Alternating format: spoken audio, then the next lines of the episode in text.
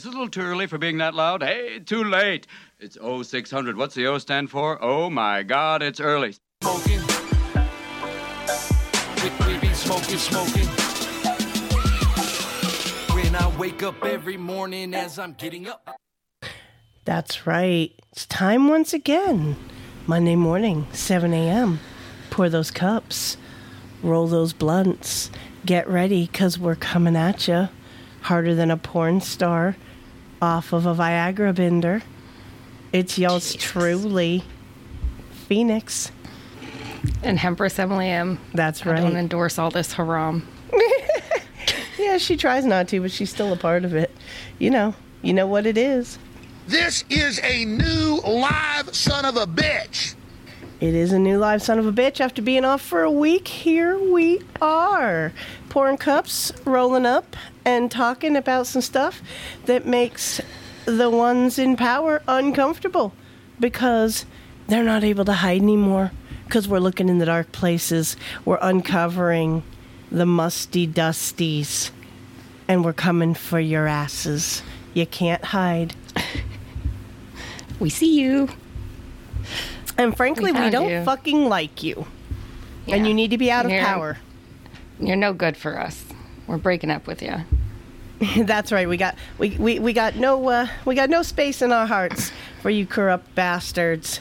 But you know what we do got space in our heart for, and that's Fiat Fun coupons and all kinds of satoshis and all the stuff you do, your time, your talent, your treasure. That's right. It's time to talk about how we are a value for value podcast, and how whatever entertainment you get, information whatever value you put on that, just kind of kick it back to us with either your time by listening, telling other people, your talent. If you want to make a clip that you would like to hear featured in our show, or of course, the wonderful treasure in form of fiat fun coupons or satoshis. It's the Rooster Booster. pour a cup and roll up. Let's do it.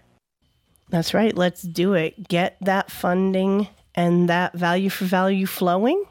And we're going to get all up into our show this morning. And Miss Empress Emily has brought us some really good information to kind of give a little cap off to the week before last with all the talk about Cathy O'Brien and getting her story out there and helping people to see that there is a lot of nefarious shit going on. They're coming for your kids, they're coming for you, they're coming for all of us, and we can't let it happen. Uh, Yes, we want to wrap that up nicely. And like any decent human being, uh, I want to equip you guys with some tools that you may or may not already have.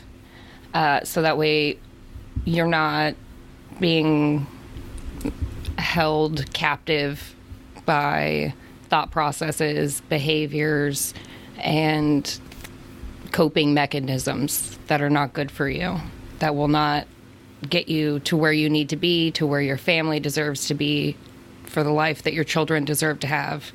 Like, we all got to get better. So, this is personally how I have done it, um, how Cathy did it, how a lot of other people have done it. Um, and it's a really simple, not overwhelming, you can do this all by yourself uh, protocol. So, the first thing we're going to talk about is Cathy's book, PTSD Time to Heal. Uh, that is available in ebook, it's available in paperback. Um, we will provide you the link to it. I personally have, uh, I had it in paper and I did this a long time ago. Um, and now I have it in the ebook in front of me, uh, and I'm going to kind of skim through it. It's 69 pages. It's really readable. Um, the first thing I want to touch on, though, is our adrenal system. So, when you have been exposed to high amounts of trauma, high amounts of stress, chronic fatigue, chronic sickness, anything that puts your body in an overstressed state for an extended period of time causes adrenal fatigue. And adrenal fatigue leads to some of your organs saying, fuck this, bra, we're out of here. S- some of that leads to addiction. It'll lead to people drinking or drug seeking to try to numb the intensity of the inner turmoil that is all the cortisol flowing through the body and sending all these the elephant isn't an elephant it's a tiger Not to mention that cortisol will fuck with your weight big time. Yes. You will gain And- weight massively because of all of that excess hormone just circulating in your body. It's what I talk about that whole uh, constant state of fight or flight, where because of what you've been through, you're hyper aware of every single thing. So you're always Yep. on. Yep, and you're always at 11 trying to turn down, but depending on your coping mechanisms, what you're doing to try to turn down is in fact sending you way up. Um, Yeah, there's a reason why my ex used to piss and moan because of the fact that I was constantly having to do something. I could not sit still and like watch a TV program. I'd have to be in the kitchen doing something or this or that. And I dislike people like that. I, I'm no, like I hated the Because- fact I couldn't sit still through a 30 minute frigging program. Now, okay, this is where every person is different, right? I personally, if I want to sit and watch something, it's because I'm wanting to consume it and absorb it and I want to be in it. Now, there are other times where I have things I have to do and I could just listen to it and kind of half ass be into it. Like I've seen that TV show iZombie. I'm on my ninth rewatch now. Is that And the one with the girl in the morgue? Yeah, she's a zombie My in God, Seattle. I loved and that they put the show. zombie virus into a vaccine for Yes. a made up flu, and then everybody turns into a zombie. And, you know, it's not whatever, but I love that show. No, I I'm with you. Eh. That was that's the one where she eats the brain and then becomes the person. Yeah. Love well, that. yeah, she takes on their traits and stuff. Right. It that's why I've watched this nine times because the more you watch it, the more you catch, the more you think about shit, and the crazier and wilder your brain will let that show get. It gets better every time I watch it, to be honest. Absolutely. Um, but that that's where everyone is different, right? So I like to keep my body moving because if my body's moving, I'm worried about what I'm doing. I ain't got time to sit up in the hurt locker that is my brain. Right? So if I'm not sitting and fully engrossed in something, th- that's a me choice. If it is the that that anxious. I always have to be going. I literally can't sit here because I feel like I'm going to die if I do. Mm, We should work on that. We should slowly sit down for maybe five minutes, realize that nobody's going to come snatch us up. We could get up because it's slightly uncomfortable, but then our next sitting will be 10 minutes. Nobody comes and snatches us up, so we could get up because it's uncomfortable, and then 15 minutes. And these are the things that we can do to deprogram, decondition ourselves, and reprogram ourselves to be able to do, th- do the things that we want to do in the way that we want to do them. Right. Yeah, so, but- like, if that's a. But if you don't realize that that is how to fix It- it, yep. you constantly go in then the you're constantly in that cycle. Yeah, and that's what I want to do in this episode. So we haven't had any call-ins thus far. So this is your golden opportunity. That's you right. have a We're gonna open thing, the phone lines. If you want to Yeah. call in and weigh in on what we're talking about, 100% 253 237 3321. Share your experience, uh, ask questions, whatever. and Just and I will hear you. to the best of my abilities, give you a small chunk by chunk something you can work on today. Like you could start making it better today. Um, but the so in that heightened state with the excess uh, with your adrenal system working overdrive you're producing a bunch of cortisol you're in this constant state of stress if we were to um, transport you into a grippy sock facility and took away all of your outside stressors, right? What would be the first thing that you want to fix? And that's how you have to kind of approach this because we're gonna have jobs. We're still gonna have kids. We're still gonna have partners. We're still gonna have siblings and parents and friends and community. And like, we still have to meet all of our expectations with other people and still care to ourselves.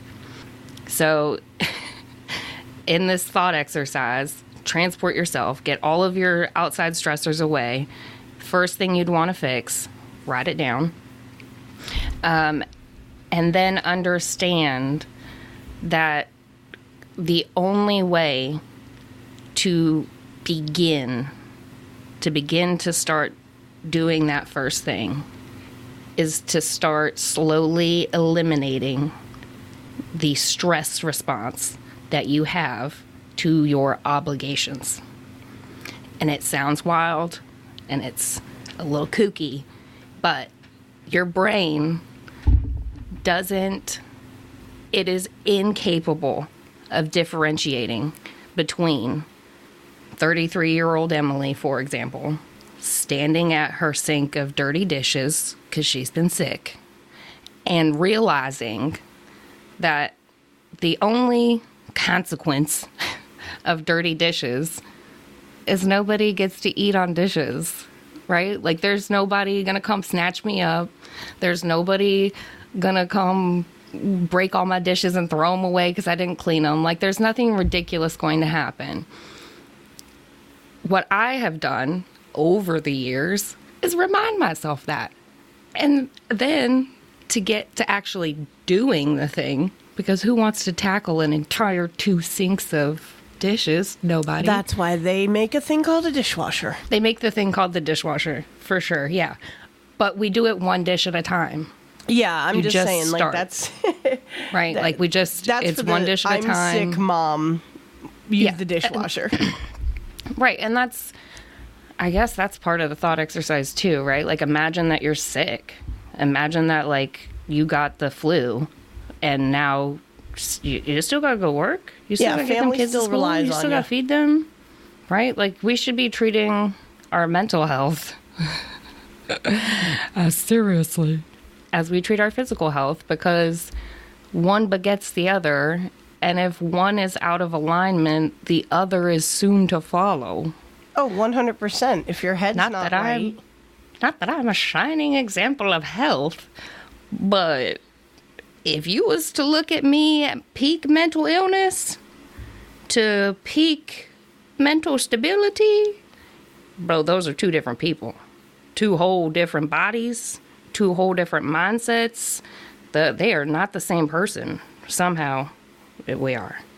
Right. Like it's it's wild what this shit what the shit that happens to us does to us until we say this shit happened and this has been done and now I want to undo it. And But- now I want to do some shit to myself. there there is something I think we need to take into consideration um, because we actually don't know exactly the demographic of our listeners. I mean, we kind Yeah. of think we do, but I think it's important to I think kind if of you grew up in America between the time of 1950 to 2022, you've grown up in a toxic environment, exposed to copious amounts of trauma, and have just been coping your way through. yeah. But unfortunately, well, fortunately and unfortunately. In that statement, not all of our listeners are American. We do have them from other countries, and you know they very well could be there the entire time. And we're not exactly as versed on what's going on over in those countries. Not to say that it's some kind of fucking Shangri La, because obviously it's not. Otherwise, we wouldn't be seeing sure the shit we see on the. MSM. Maybe in other ways, but also Generational housing sounds appealing if everybody's decent. Hmm. Yeah, mm. you know, it, it's. Mm.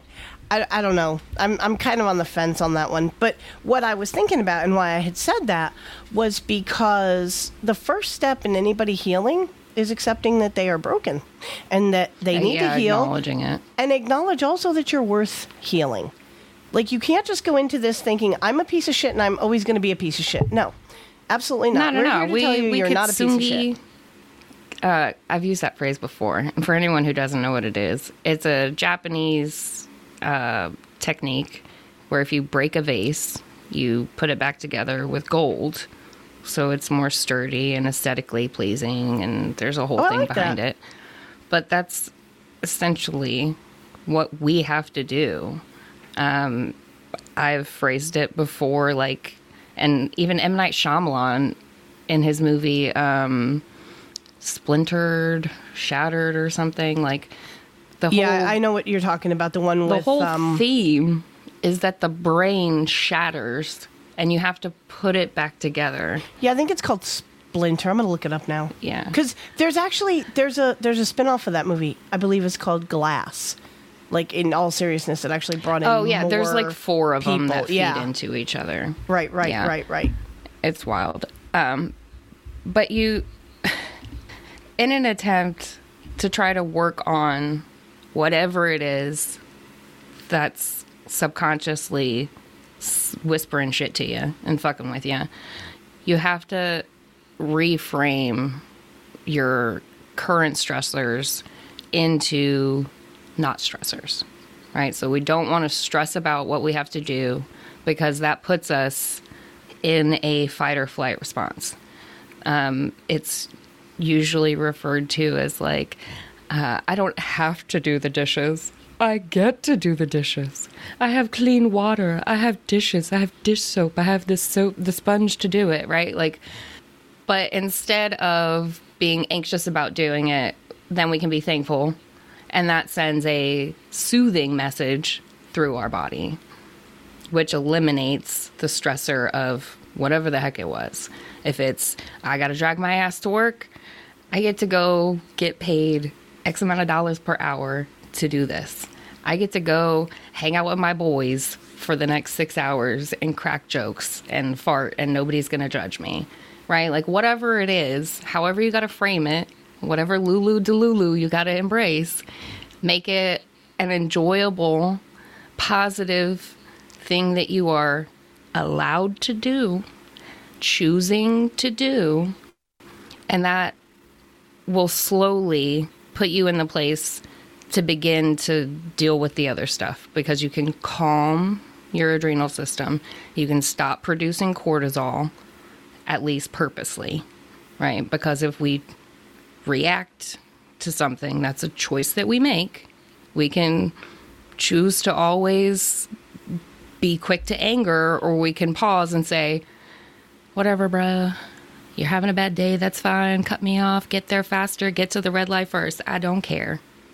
Gotta be with you.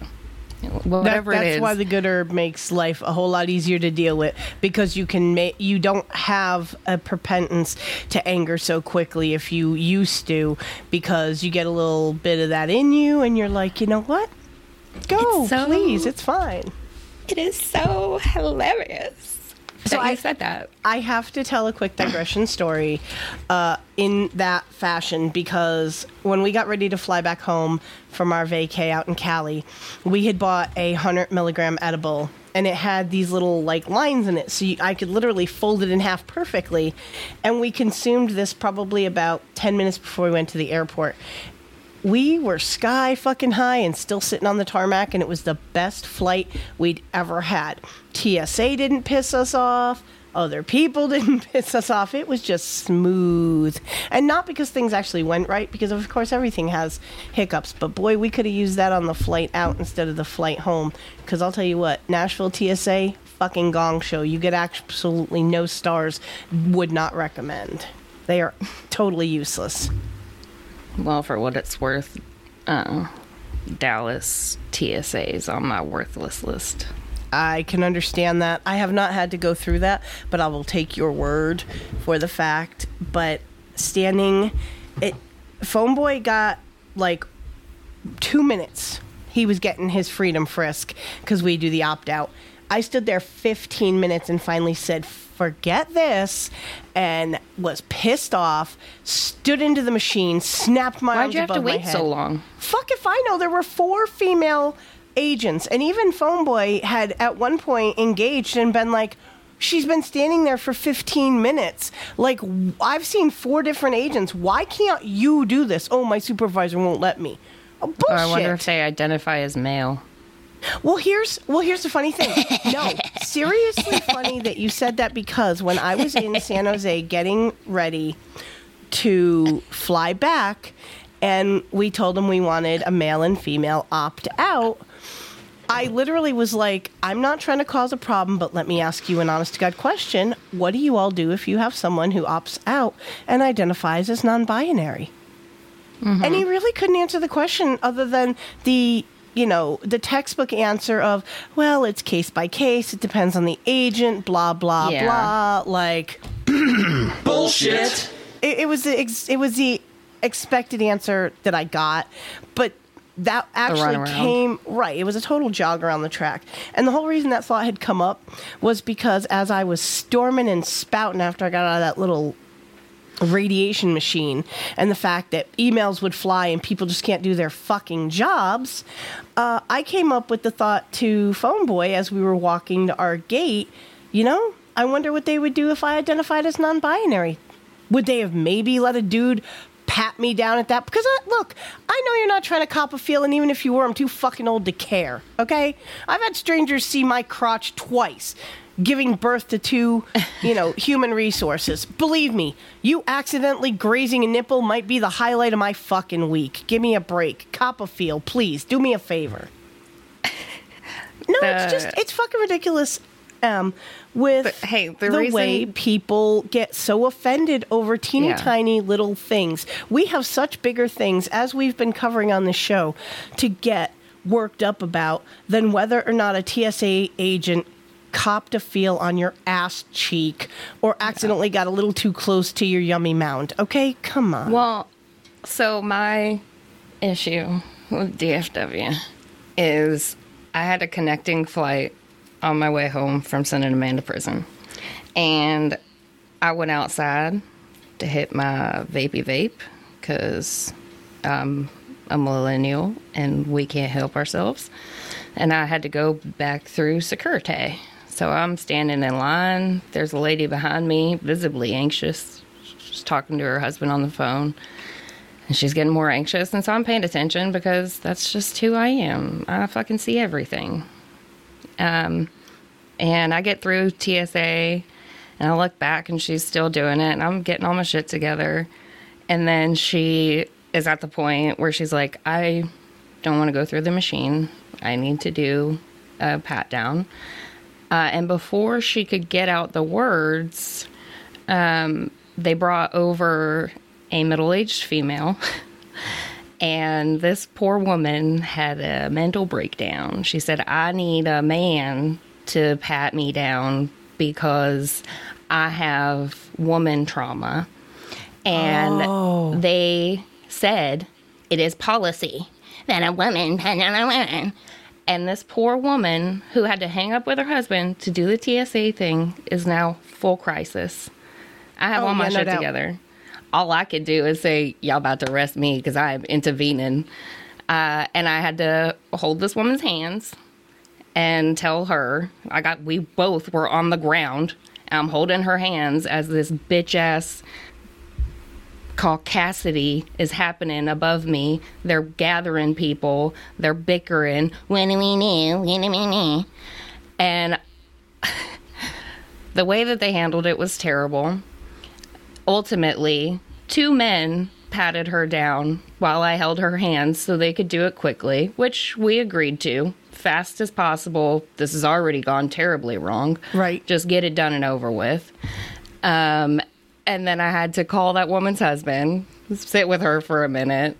And then I had to go talk to the supervisor of TSA at the time, whoever was working. And I said, Y'all need to be trauma informed. True. Y'all need to take a goddamn class on how to handle these people because that was the worst people handling I've ever seen in all my goddamn life. all of you should be ashamed of yourselves. All of you should feel like terrible pieces of flesh. Well, I hope you go home and hug somebody that has been through some shit and ask them, What do I do? Be better for fuck's sake. Yeah, because And we're I so goddamn stormed my way to DFW Chapel and cried by myself and then went and sat at my gate. Yeah, and But- that's the problem we have in this fucking shit show that we call a country is that people are so goddamn worried about you misgendered me. Ah, I have tits, but I'm not a woman. I have a dick, but I'm not a man. I don't Well- identify as anything. I'm a fucking ruler.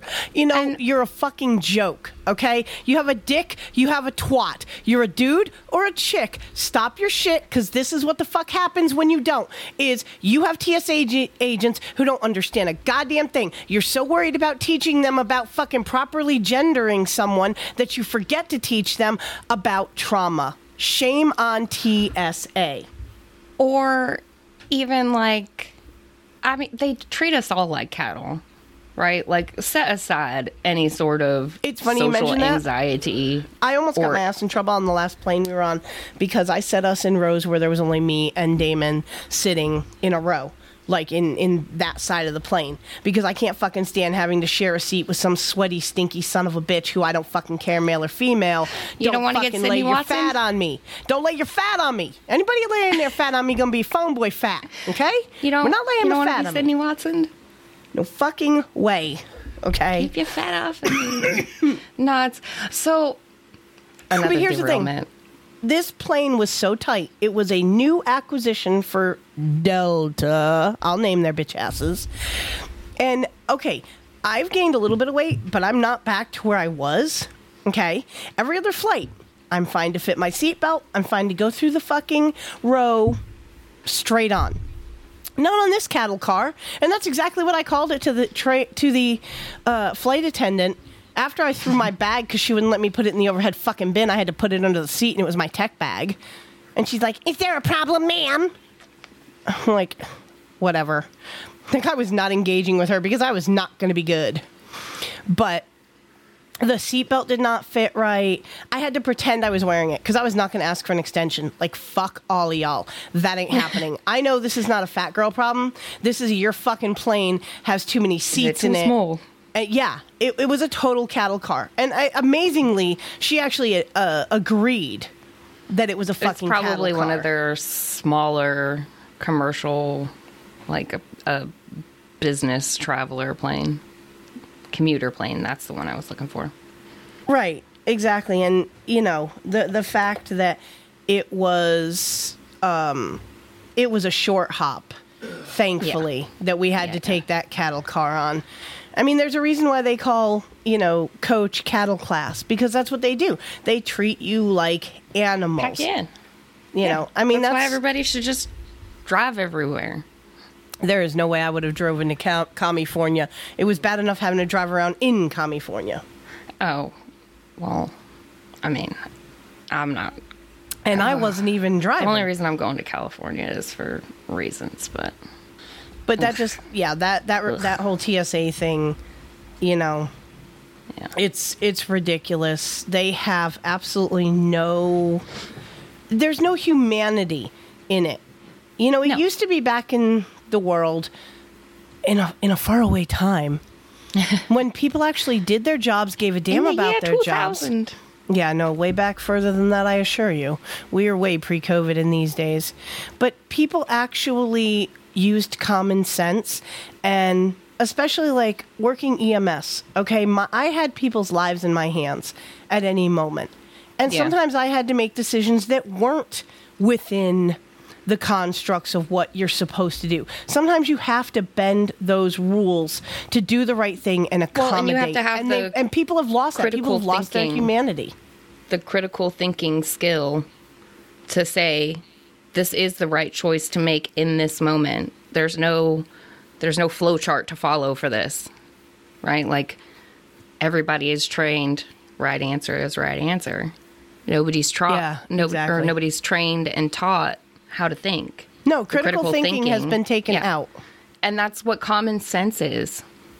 right? Like we used we used to joke, "Oh, ain't nobody got common sense. You get change," and nobody realized the long term impact of nobody having common sense anymore, which actually is critical thinking. Yeah, there's a reason why your parents would give you hell for not using your common sense because it's a use it or lose it ability. And when the school systems systematically deprogrammed children from using critical thinking, thanks to No Child Left Behind and Thousand Points of Light and garbage, garbage, Core. garbage. Yeah. Yep, base eight, Common Core, new math, everything that they have done to ruin our education system and turn our children from free thinking little individuals into mind controlled cookie cutter slaves.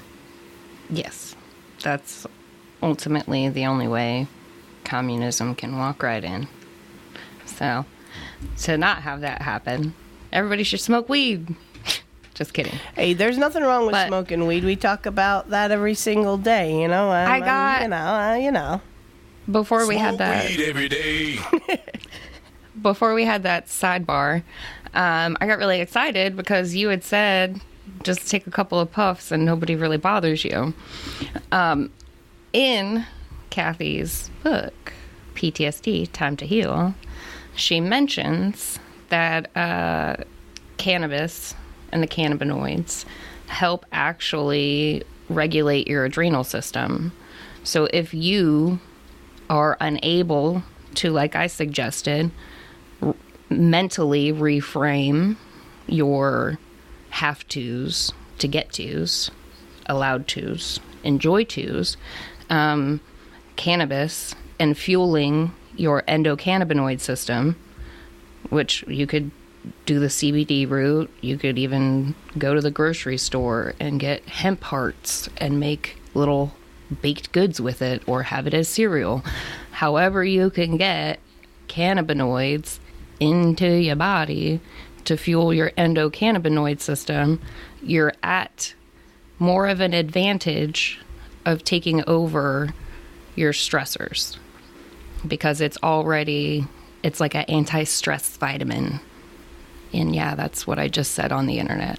Cannabis is like an anti-stress vitamin for the human body to give you the peak human experience so you can override the external stressors and stimuli and turn your own inner uh, I don't know, inner powerhouse on, inner control board.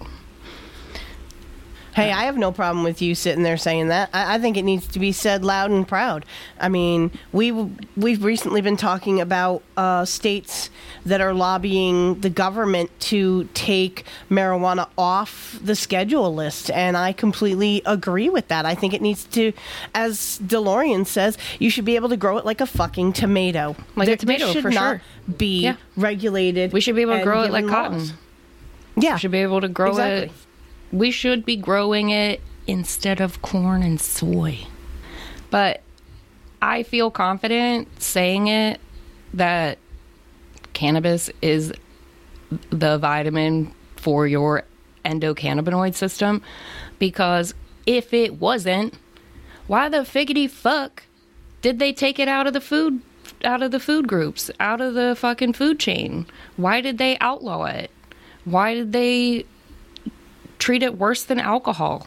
We know that alcohol slowly but surely rots your brain, turns it into mush, basically lights fire to any sort of neural network that you have. Slowly but surely, it rots away.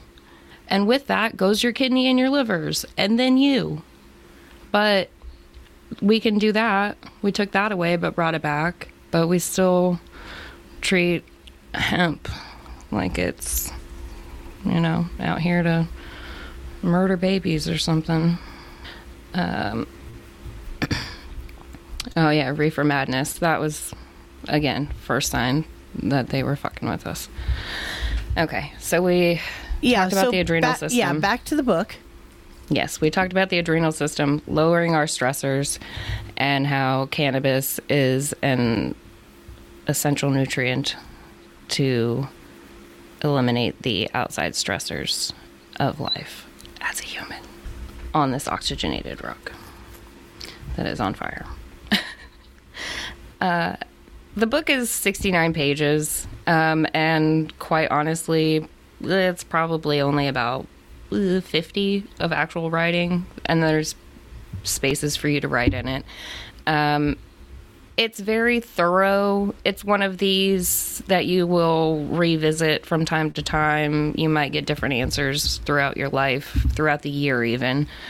Um, but it is beneficial, and you should thumb through it.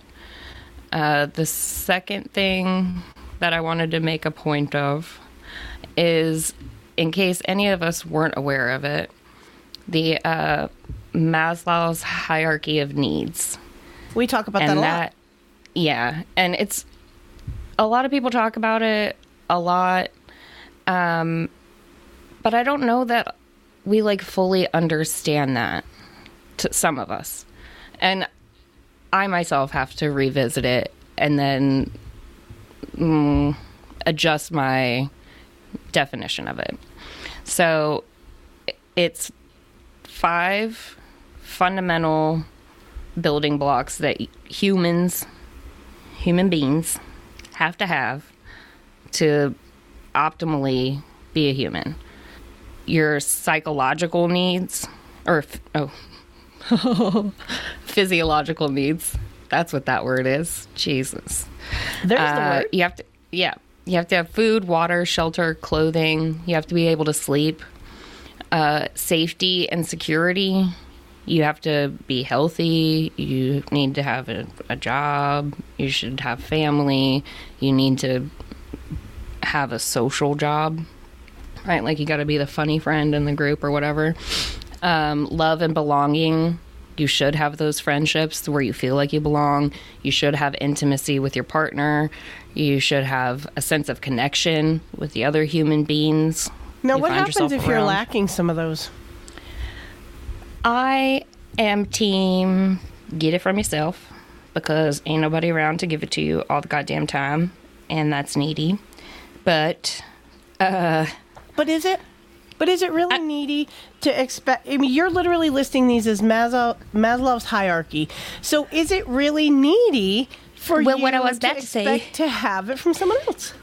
what I was about to say is that that's my own uh, narrative, right? Like I, I personally know that ninety nine point nine eight percent of these things I can give to myself, and it can be as beneficial as someone else giving it to me. Now, that 0.02% that I need from another human being, I know when I being needy, when I'm being greedy, when I'm saying or believing that you will make me better. That's unhealthy in its own ways, right? So Yes, I yeah, I'm a imbalanced in the way of I would much rather meet my own needs than be disappointed by. Um, but that also takes away from the other person's ability to give. So it's a I'm not all there yet, but I'm better than I used to be. Amen. Amen. We are all a, Uh. a work in progress. That's right. Uh, but that's it is a difficult thing and you do need other people in this you you have to have other people i am lucky that my other people are held captive in my home they live here. They ain't got nowhere to go. Like they coming home every day. One of them don't ever leave you know? Uh, but i got lucky when i started this and i had my good support group my my 0.02% people. I had those they were built in. So eh. and also it's unhealthy to uh like leech that out of a kid. So my 0.02% Oh comes God, yes.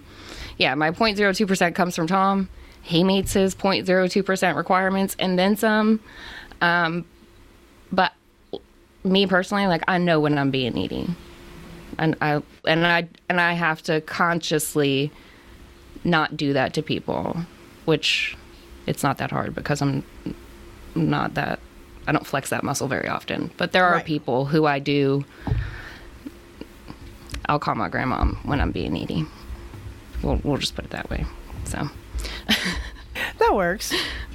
Uh, but so it's there's no good or bad labeling on the need right like we the physiological needs it's not bad to need to breathe or eat or need some water just as just as much as it's not bad to need the the healthy family the the intimacy like those aren't we can't label the needs good or bad. And this is mostly me talking to myself right now, but it's also useful for y'all in the event that you find yourself labeling some needs good or bad because they're just needs. there we go. We're growing But, actively. but but how many people are literally sitting? I mean, I know that's what this is about, but how many people do you think will actually sit down and evaluate themselves and begin their healing process? Question mark exclamation Grr. point. I would tell you the only ones that I know that are like actively doing this, like legitimately doing it, are the ones that go to them meetings every week. That them NA meetings, them AA meetings, them just them meetings because you're in community, held accountable to be accountable.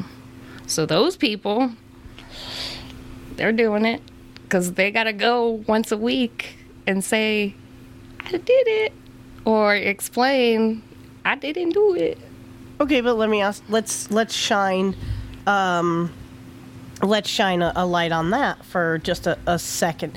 Just because you're attending those meetings and you're saying all the things, I mean, you could be literally just regurgitating the word But vomit. this is where, and and I agree with you. That's why my ass doesn't go to those meetings. Has not done that. But the reason why your girl never done and did that is because you can't do those things and just regurgitate it. You can't fake the funk week in and week out. And if you do, people find you out.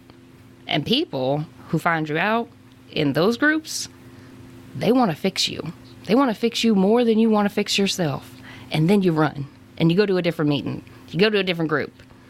Right? Like eventually you're going to have to deal with it. You can't just show up every week, regurgitate, pretend, fake the funk. People will see you. They will see that you said that you're doing this. We all said that we did it. We've all moved forward and you're still back here. How could we help you get up here? And then you either have to accept the help or you have to be like, I really didn't do it. So that's why I'm still sitting here. So it's, you could, you're not going to get to do it for long. You're not, you, you just don't get away with it. People see you too quickly in those situations.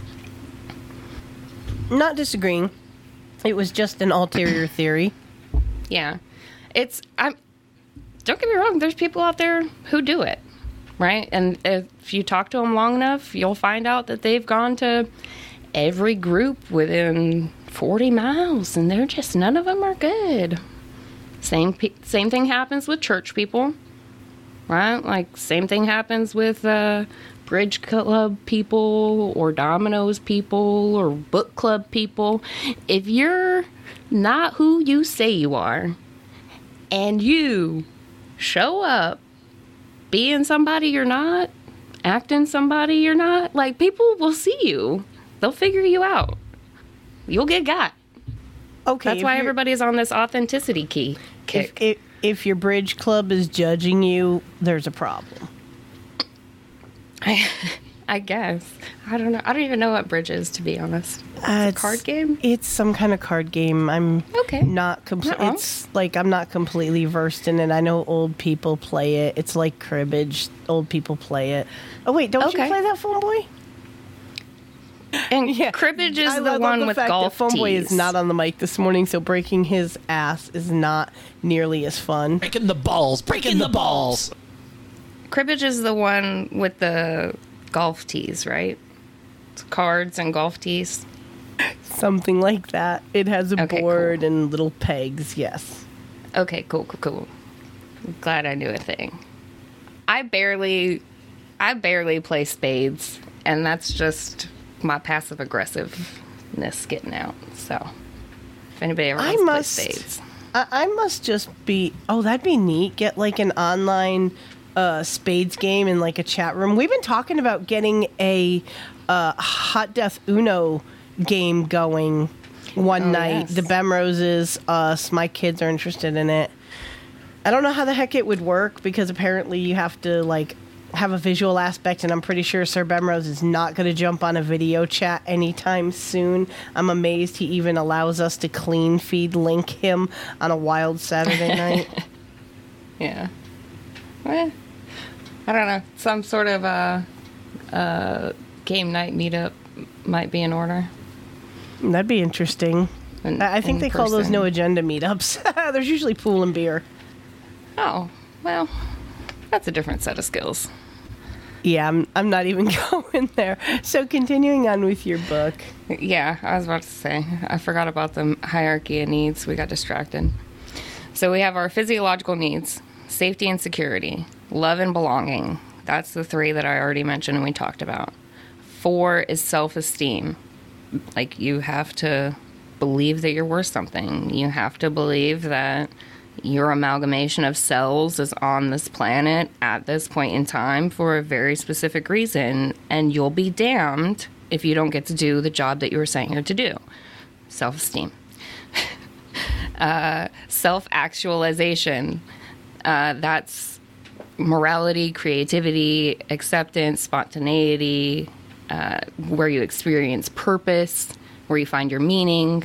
That's the like the tippy top final step. That's what that's where we start doing stuff, right? Like that's where we're able to say, "Hey, I had a good night's rest. I had room temp water to have right before I did my podcast." And I got a I love you text, do a good job. And I get to go into my basement in my home where it's set up like a little studio. And I get to say, hey, my life was pretty shitty and I was covered in mud and I got out of the hole, slung it all off. Here's how. And now I'm in that tippy top part where I'm saying, all this shit wasn't for nothing. It was for something. We gonna fuck it up, y'all. Let's do it. Okay? I'm with it. So, and that's each of you, each of us, all of us. We all have this. You all have very specific things that only you have experienced, and only with those very very specific experiences in your very specific life can you do what you're lack of a better term built to do right? If we had shitty childhoods and it was stressful good you can handle a lot of stress you ain't gonna be crying in your office because brenda wants something by eod okay. I didn't do shit all summer break but that house was clean by 315 right? Like we know we know what we're capable of. We have to facilitate ourselves achieving our own greatness. And that's Yeah, but also your remember that- hierarchy of needs. Also remember individuality in so much as yes okay you may be good at handling stress because xyz from your past but also realizing other people may not have that same Mm-hmm. Right. ability and accepting people for their differences that's one of the problems we have in our society today is everybody thinks everybody has to be the same it's that conditioning that everybody's being indoctrinated with the whole cookie cutter everybody's the same everybody's the gray man because that way you know, you don't see the actual inequalities. Everybody's screaming about equality, but nobody Yeah. wants to do anything about the equality because it's uncomfortable to be because there's so much it. of it Yeah. yeah there's so much of it we're not done finding all of it so how dare we try to solve Right. it so i agree and that's why behind the mic i have and really anybody i talk to um, radical acceptance. Radical acceptance. That will give you the mental a mental space you have never experienced. Whether it's um, uh, you applied for a job. You you did the best application. Your cv was perfect. You snuck in the fucking keywords in white. You got through the algo you're going in you crushed it as soon as you leave that radically accept you don't get the job radically accept I don't get this. What do I do instead? And then start doing that. As you're doing that, radically accept if and when you get the job, okay, I'm doing that. I also have this going. I will now do both, right? So we're not overwhelmed. We are prepared. We are qualified. We have been selected so we get the job that we radically accepted we wouldn't. We didn't waste that time stressing and moaning and groaning over it. And once we have that, then we can work on whatever our passion or or backup was that we had at the time. That was a, a job interview example. Let's say that your sibling is just a shithead. They're just in their shithead phase. Radically accept that radically accept this is a shithead phase. They're gonna come out of it. All I can do is not get caught up in it. I can love them, I can support them, but I don't have to get splattered with the shit show. you do that over there. And then, because of the radical acceptance of the reality of the situation, you you yourself aren't stressing about his shithead choices. He's in shithead season. Fuck him. Enjoy it make all the bad choices. Don't affect me. Radically accept that the communication's going to be shoddy. They're going to be emotional. They're going to be reactive. It's shithead season. Okay. Cool. You said some mean words. Ooh. Ooh, sorry you feel that way. Um, That's where. but then, that's where phone boy saying "Don't take it personally" comes in. yeah, Like, don't take it to- personally. You have to kind That's of get another way to put it. in your head. Where if someone's having a shit day and they take your head off, it's not that. Yeah, it's not you. Are yeah, exactly. It's not you. Exactly. It's not always. Unless it, It- it should may be you, Then but it may it not up. be. Right. Mo- and most of the time, it's just not. Most of the time, it's the straw that breaks the camel's back. Right? Like, if you're snappy with somebody, it's not because of that person. We all know that. We all know that at like six o'clock, when the fucking overhead fans go in and the dishwasher's and the kids are like, What's for dinner, mom? What's for dinner? And the TV's at 72, you're just like, Shut the fuck up. Everybody stop. And it's not the, Oh, what's for dinner, mom? And it's not the 72 TV. It's not the, oh, it's the culmination of all of it is too much. Just imagine that when another person snaps at you or does something that you're not 100% okay with, they're just doing them. It's not me. Have a great day. I hope it gets better, but it's it's not my problem to solve. Uh, radical acceptance will get you a lot of things. Uh, it used to be, for me, a expect nothing and never be disappointed. Uh, but that that gets sad. It gets it weighs on you after a while. So radical acceptance is a good replacement for the zero expectations, zero disappointments. Um, and the next thing that I want y'all to do, that I think y'all deserve to do, because none of us should be running around here unaware. Uh, I included the link for the ACE screening, uh, Adverse Childhood Experiences. These are 10 questions. You get one point for each. Uh, and then at the end of it, you have your score. And once you have your score, points. No, I'm just kidding. Nothing happens once you have your score. You just you just get to know what you need to work on. You, it gives you Yeah, you get a better picture. It gives you of somewhere to start. Path. yeah, yeah. It gives you somewhere to start for sure.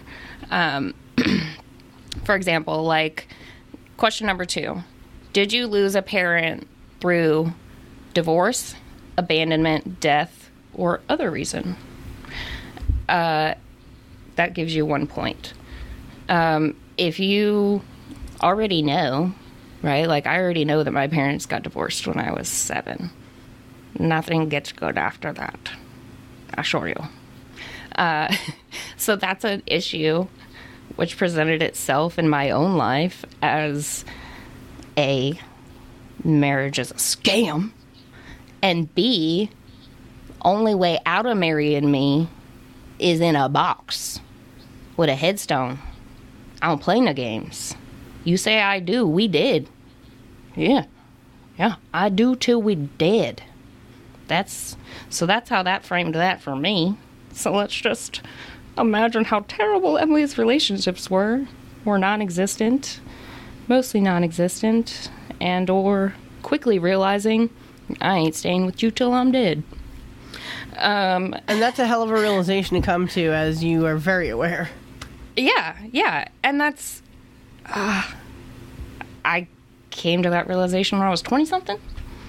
So, eh, a little late, maybe. Uh, but it's it was helpful, and then from there, I was able to see the extreme, extreme uh, opinion I had on marriage, which then trickles down to what goes into a marriage. Well, you have to first have a relationship. And then once I figured out all the gremlins in those, uh, then I went into well, before you have a relationship, there has to be another human, right? You have to look at another human and be like, yeah, what's up? So then I had to go through all my gremlins in the other human selection process. And in doing all of that, you're, you, me, uh, was able to fix all kinds of issues. Like it, working on one thing that seems just like, oh, it's just one thing. Y'all don't understand how much that like one thing is oozing and leeching and sucking out of 700 other things Oh, 100%. Right? Like because when it boils down to, for me, uh, the the wrong definitions, you have to change those, right? We have to change our maladaptive experiences. We have to redefine them, and then represent them to ourselves in a way that is healthy and beneficial for us to be able to move forward.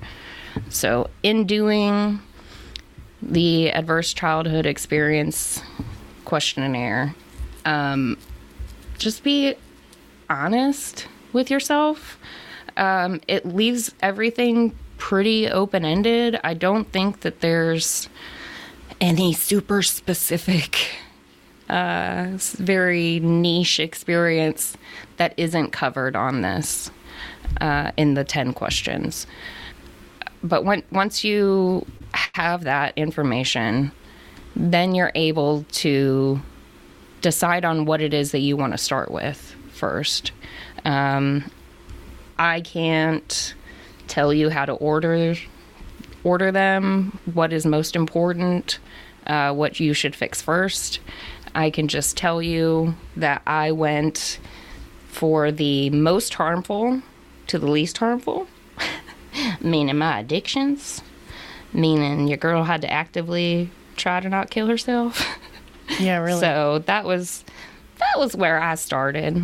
I started with my maladaptive behaviors that were alcoholism and uh, adrenaline seeking and gambling and oh tattoos, socially acceptable self harm. Um, there were a lot of things that I ceased first because that was causing me the most damage actively. Okay. And that's just a suggestion to you fun people to start with the one that's fucking you up the most today and tomorrow and probably the next day. I think a good starting point is just accepting that you're fucking broken because we all are. Oh, for sure. Yeah. Yeah. I I have faith that our connoisseurs know no. Th- This is a scratch and dent section. Like we're all here because we're diggity dented. I think so. Yeah.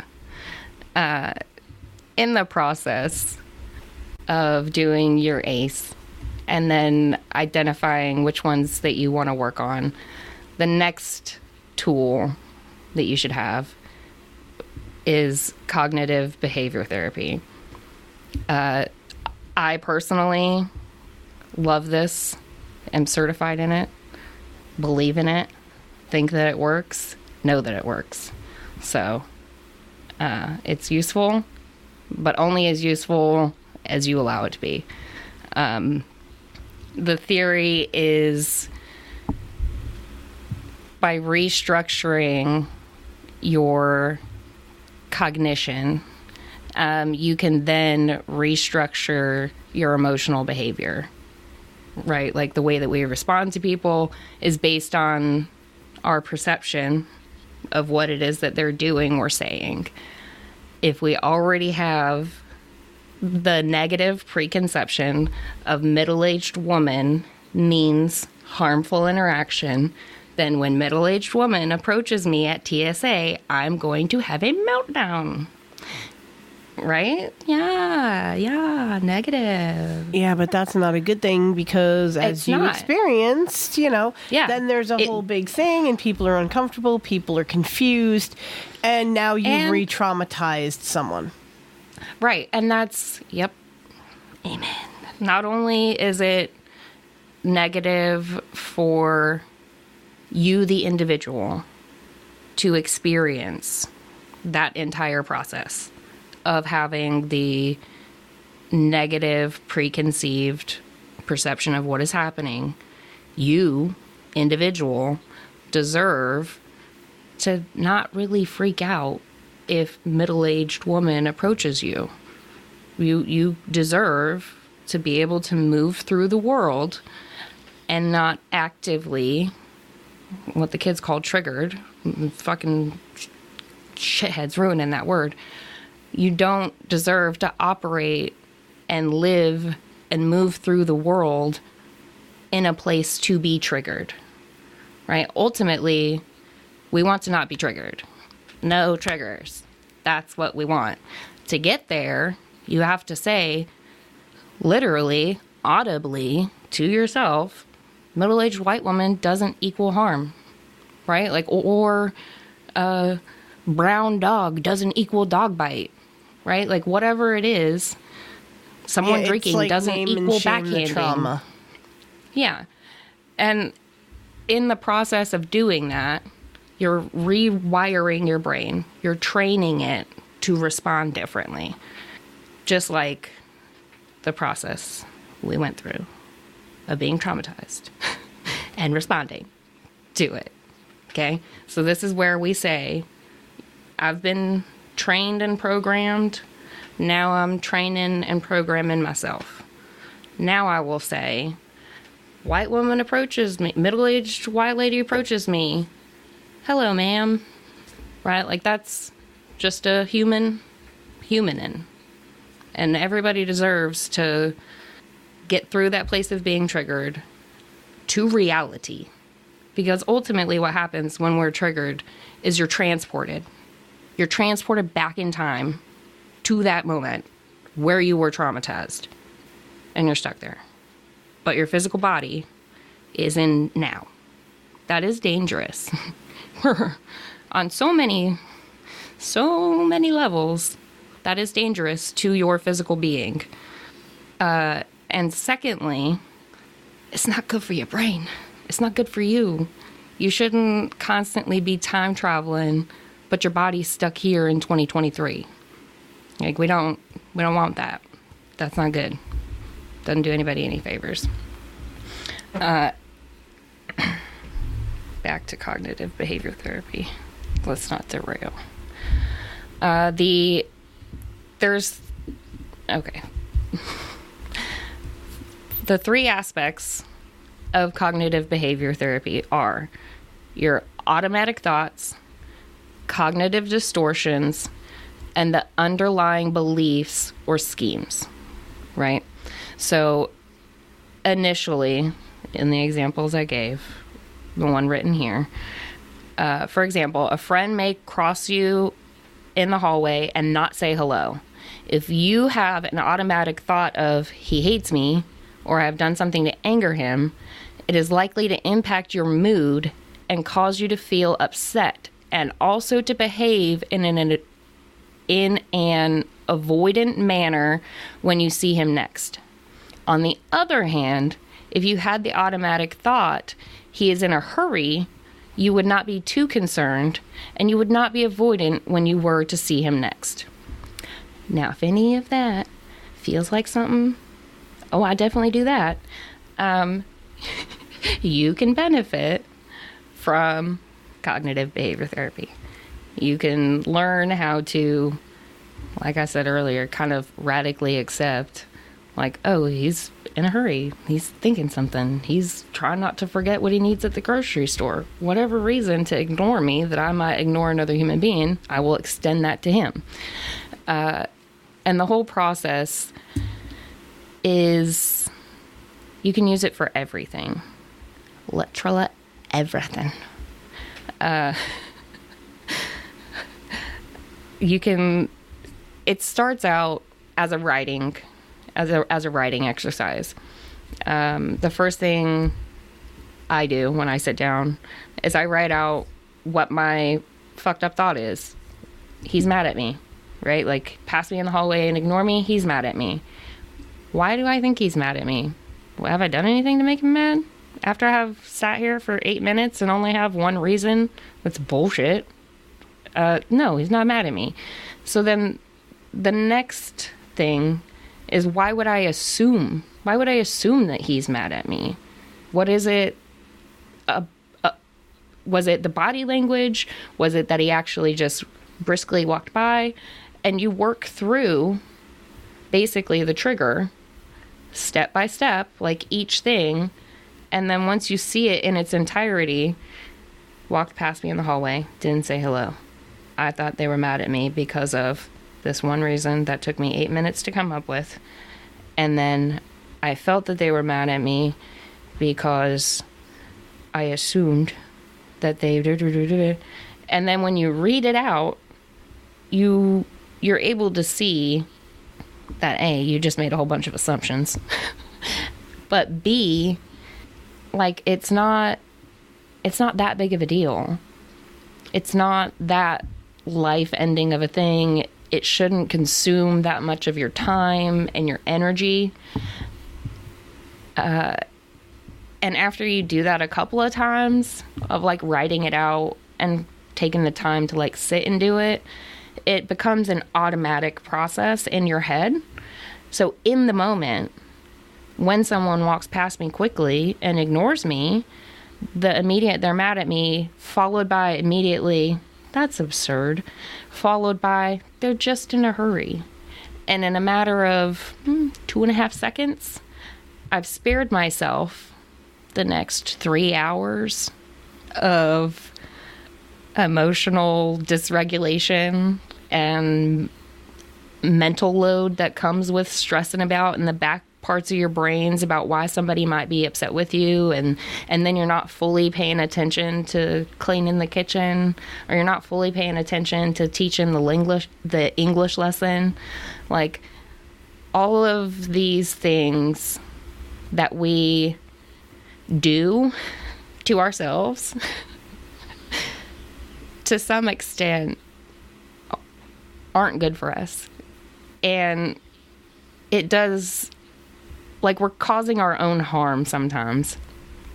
So, my favorite thing about cognitive behavior therapy is that you can do this on your own. It works for everything, whether it's a a person to person issue that you have or a like food. If you have any sort of like uh, eating disordered eating, CBT give it a try. Figure out why you have a bad relationship with food through cognitive behavior therapy. I promise you could do it. Um, because what it does is it, the whole process is deconstructing your thoughts. And you have to do it. You have to sit here, write out whatever the thought is that you have, and then uh, what do the politi heads call it? Straw manning or steel manning or whatever. You have to you have to build your argument for that thought that you have. And in the event that you're unable to build a coherent argument for the thought that you have, it's nonsense. It's nonsense. You don't need that thought. That's a bad thought. That's a maladaptive thought and it could go away. Right. Yeah. The and the process of doing it I find to be the most enjoyable because before I did this, I definitely was the person who just had opinions flying out my ass. I definitely was the person who willy nilly believed just about anything if it came from a certain person uh, or certain class of people. Uh, it was it was very enlightening uh, once I started doing the thought exercises and actually having to back up why I felt certain ways or why I thought certain things. And it's very, very useful. Uh, that's the only thing I can keep fucking repeating on it is it's incredibly useful, incredibly simple to do, and will change your life immeasurably. so give it a go. Uh, once you've figured out that you're going to love CBT and you're all in, then that puts you in the position to start doing uh, actionable change, right? Like that, we have we have the PTSD workbook, Time to Heal. We're working through that. We have our hierarchy of needs. We're either meeting them or we know that we got stuff to work on. We have uh, we got our ACE. We figured out what our score is, our points. We know where exactly. We got some fucking skeletons buried. We've got CBT, which is us sitting down, straw manning our fucking thoughts. And now we're going to look at our list of things and we're going to make specific, measurable, achievable, relevant, time bound goals. Uh, not that there is a stopwatch on healing, but I have found if we have a deadline or a it'll be over when? Sometimes that gives us the motivation to carve out the time that we don't have that we need to have to do it. So all that harping i did on not framing things in a way to stress yourself out this not that i want you to stress about it but i want you to prioritize it Stress, I want much it like to anger, be- is a wasted emotion. word. Um, I want it. I want it to be a priority, right? Like I don't want it to be, oh, I'll get to it. We'll do it sometime. Nah, like you deserve it. Your Yeah, spouse make yourself a deserves it. Yeah, your spouse deserves it. Your children deserve it. Future grandkids deserve it. Like Yeah, whatever but, okay, it but is. you can get really lost really easy with that mindset because You what- can. You, you know you start like okay I'm going to do this because I deserve it, but so does my husband, so does my kids, so does this, so does that, and you lose you lose Then- the plot, you lose the Yeah. meaning, and then you're doing it, And then it turns into you're doing it for it's the everybody else. Same Right. cycle that you've gotten into every time you have tried to better yourself, fix Yeah. yourself, whatever. And because I'm aware of that cycle, I find myself in it sometimes. Uh, that's when I have to switch back to it's not selfish, it's selfless.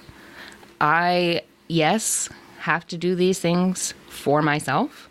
I also, by doing these for myself, provide for and to these other people. Oh, 100. But for them to get what they need, I have to have it first. I can't give you something I don't have. This is this is where put your own oxygen mask on comes in. Yep. Yeah. So prioritize it, find the time to do it. There's a benefit to it. And also, if you're a parent, this changes parenting. It Like, does. this this puts training wheels on gentle parenting. Not only do we not want to tell our kids, "What are you fucking retarded? You don't know how to do that." Right? Like we don't want to do that to them. We also want them to be able to critically think and have solid opinions and have the wherewithal to know sometimes like maybe I shouldn't speak. Right? Like maybe that's not a helpful thing to say um, it's a it's something that we can impart on our children and it also makes our jobs easier because then they're the ones stopping and pausing and running through the list before they do and then we don't have to have the uh, like the angry outbursts right. like when I started being more honest with my kid about how I am not a crazy person, it benefited her. And even in- when she went to public school, her teachers were thankful that she's not as emotionally dysregulated as other children her age. And she also gives them the tools to say, hey, they weren't being mean to you because of, you know, it's you. They're just, they're having a bad day yeah. right? Like that. My kid was telling, again. yeah, my kid was telling the other kids, it's not you, right? They're not mad at you. They're just having a bad day. Maybe their mom ran out of cereal. Maybe their brother took their favorite bowl. Like that was, and it's the little things like that that is good for the child. It's good for the children that our child is around. And then it also signals to the adults involved hi i'm not i'm not out here actively fucking them up i'm trying to help i'm, I'm trying to help. So don't SEL my kid. We're doing it at home. Keep it to yourself. So that's a different conversation for a different day. Truth. but all of that. the all of the links will be where the links are always are. Uh, and one last thing about cbt is it's extremely helpful. Helpful. Helpful for any of the neurodivergent folks out there at any level of neurodivergency cbt might be for you it is it helps you um, figure out humaning and human interactions it's good for that so that's that Alrighty. So I would say that it's time to remind people. It's the Rooster Booster. Pour a cup and roll up. Let's do it. That's right. It is definitely time to warm up those donation buttons. Go to Lotus Effect dot show click on the we like money button because we're still trying to get the one for coffee and chronic set up and uh, splash the walls with some satoshis you know boost us let us know you're listening you know how much we love it i'm So- skimming through you're skimming through the CBT chat yeah Yeah. and the Uh, info.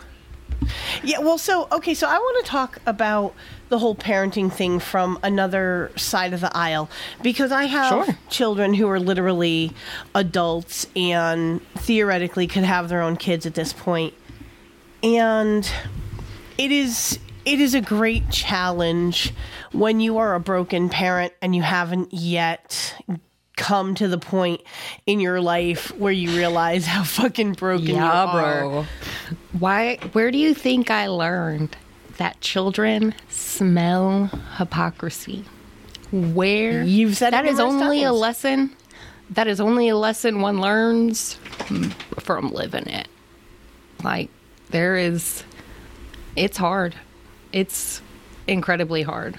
And i don't know what to do if somebody finds themselves neck deep and not knowing what to do i want nothing more than to pull you out and set you straight, but that's not helpful. that's not helpful. Uh, for moms, especially, it's one of the things that we kind of like tap into our reserves. Yeah. Oh yeah. And we we just we don't want our kids to see how broken we are. I mean, let's Yeah. just admit it. no. Well, and we don't want anybody to see us as broken as we are. Nobody. Well, no, but especially our kids. It's much like if something No. happens, you don't want your kids to see you cry because you are afraid that they'll start crying. If only for the Right, sympathy yeah, yeah. of mom's crying, I must cry too. Why is mom crying? yeah, you Yeah, uh, kids are great. I mean, all in all, my kids grew up despite all my brokenness. They turned out to be pretty all right little individuals, you know, human resources if you will. Um they're not perfect, but then again, whose kids are? You know what I'm saying? They're they're perfect to me. They're they're my Yeah. two butt heads, and I wouldn't trade them for all the riches in the world. Sometimes Yeah. I'd give them away for you know a, a Twinkie, but I wouldn't sell them for all the money. So it, it's not easy trying to parent kids when you yourself are broken. I mean, we know this. It's one of the wonderful reasons why we do this show is because we're trying to help people no matter what stage of the journey you're at. If you haven't realized that you need to be on this journey, if you're beginning it, middle, if you've already come out the other side and realized that, hey, you know, I was a really broken person and now I'm not. You know, Yep. see, Brooklyn says in the chat that, you know, moms spoil the kids because of their brokenness. Um, guilt is a huge part of that. Like, I can speak to the fact of driving a truck for 14 years. When I started that, my oldest was like 12, my youngest was 8 or 9. So, mm-hmm. in fairness, yeah, I had a massive amount of guilt like, "Oh my god, I can't be home with them and be on this truck for weeks at a time working. It sucked ass." But I did things to try to mitigate that.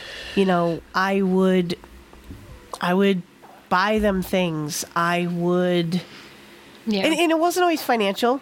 You know, I, I made sure I called home every night. I would help them with their homework as I'm driving down the road. Um, you know, I sacrificed things like so that I could be home for a birthday, I would stay out an extra week or two. You know, I can remember when I first started, I stayed out extra so that I could be there for the first day of school for my son. These are little things that the kids may or may not realize the amount of sacrifice that goes into that. Because as a parent, I want to be home with my kids every single day. At the time, I wasn't in a position where I thought that I could find a job that would facilitate me being home every day and being a parent that would be engaged. I tried being as gay, as engaged as I could be. But unfortunately, uh, you know, I, I had to do what I had to do, and there's no excuse for that. I don't make any excuses for it. I absolutely hate the fact. And if I had the ability to go back and rewind all the mistakes that I made, yeah, I probably would have made different choices as far as the driving thing and so on and so forth. There's there's many mistakes I can look back and go, "Oh, if I had only done this, if I had only done that." But that doesn't get you anywhere. You can't go back. You don't have a hot tub time machine to just go back and fix all the fuck ups. You have to go with what you've got. And that's the conversations I have with my kids a lot now that they're very much adults and old enough to have their own little curtain climbers. Like, look, you Now all did what? not come out with a instruction manual tagged on your toe.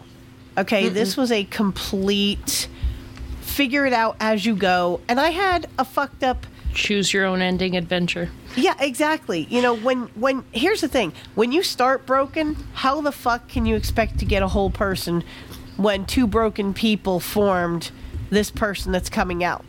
It's a lot of conscious effort. It's a lot of work. It's a, lot, of I'm of not conscious effort. going to go down this same path. I'm not going to let my Mm-hmm. children become a product of X. Right.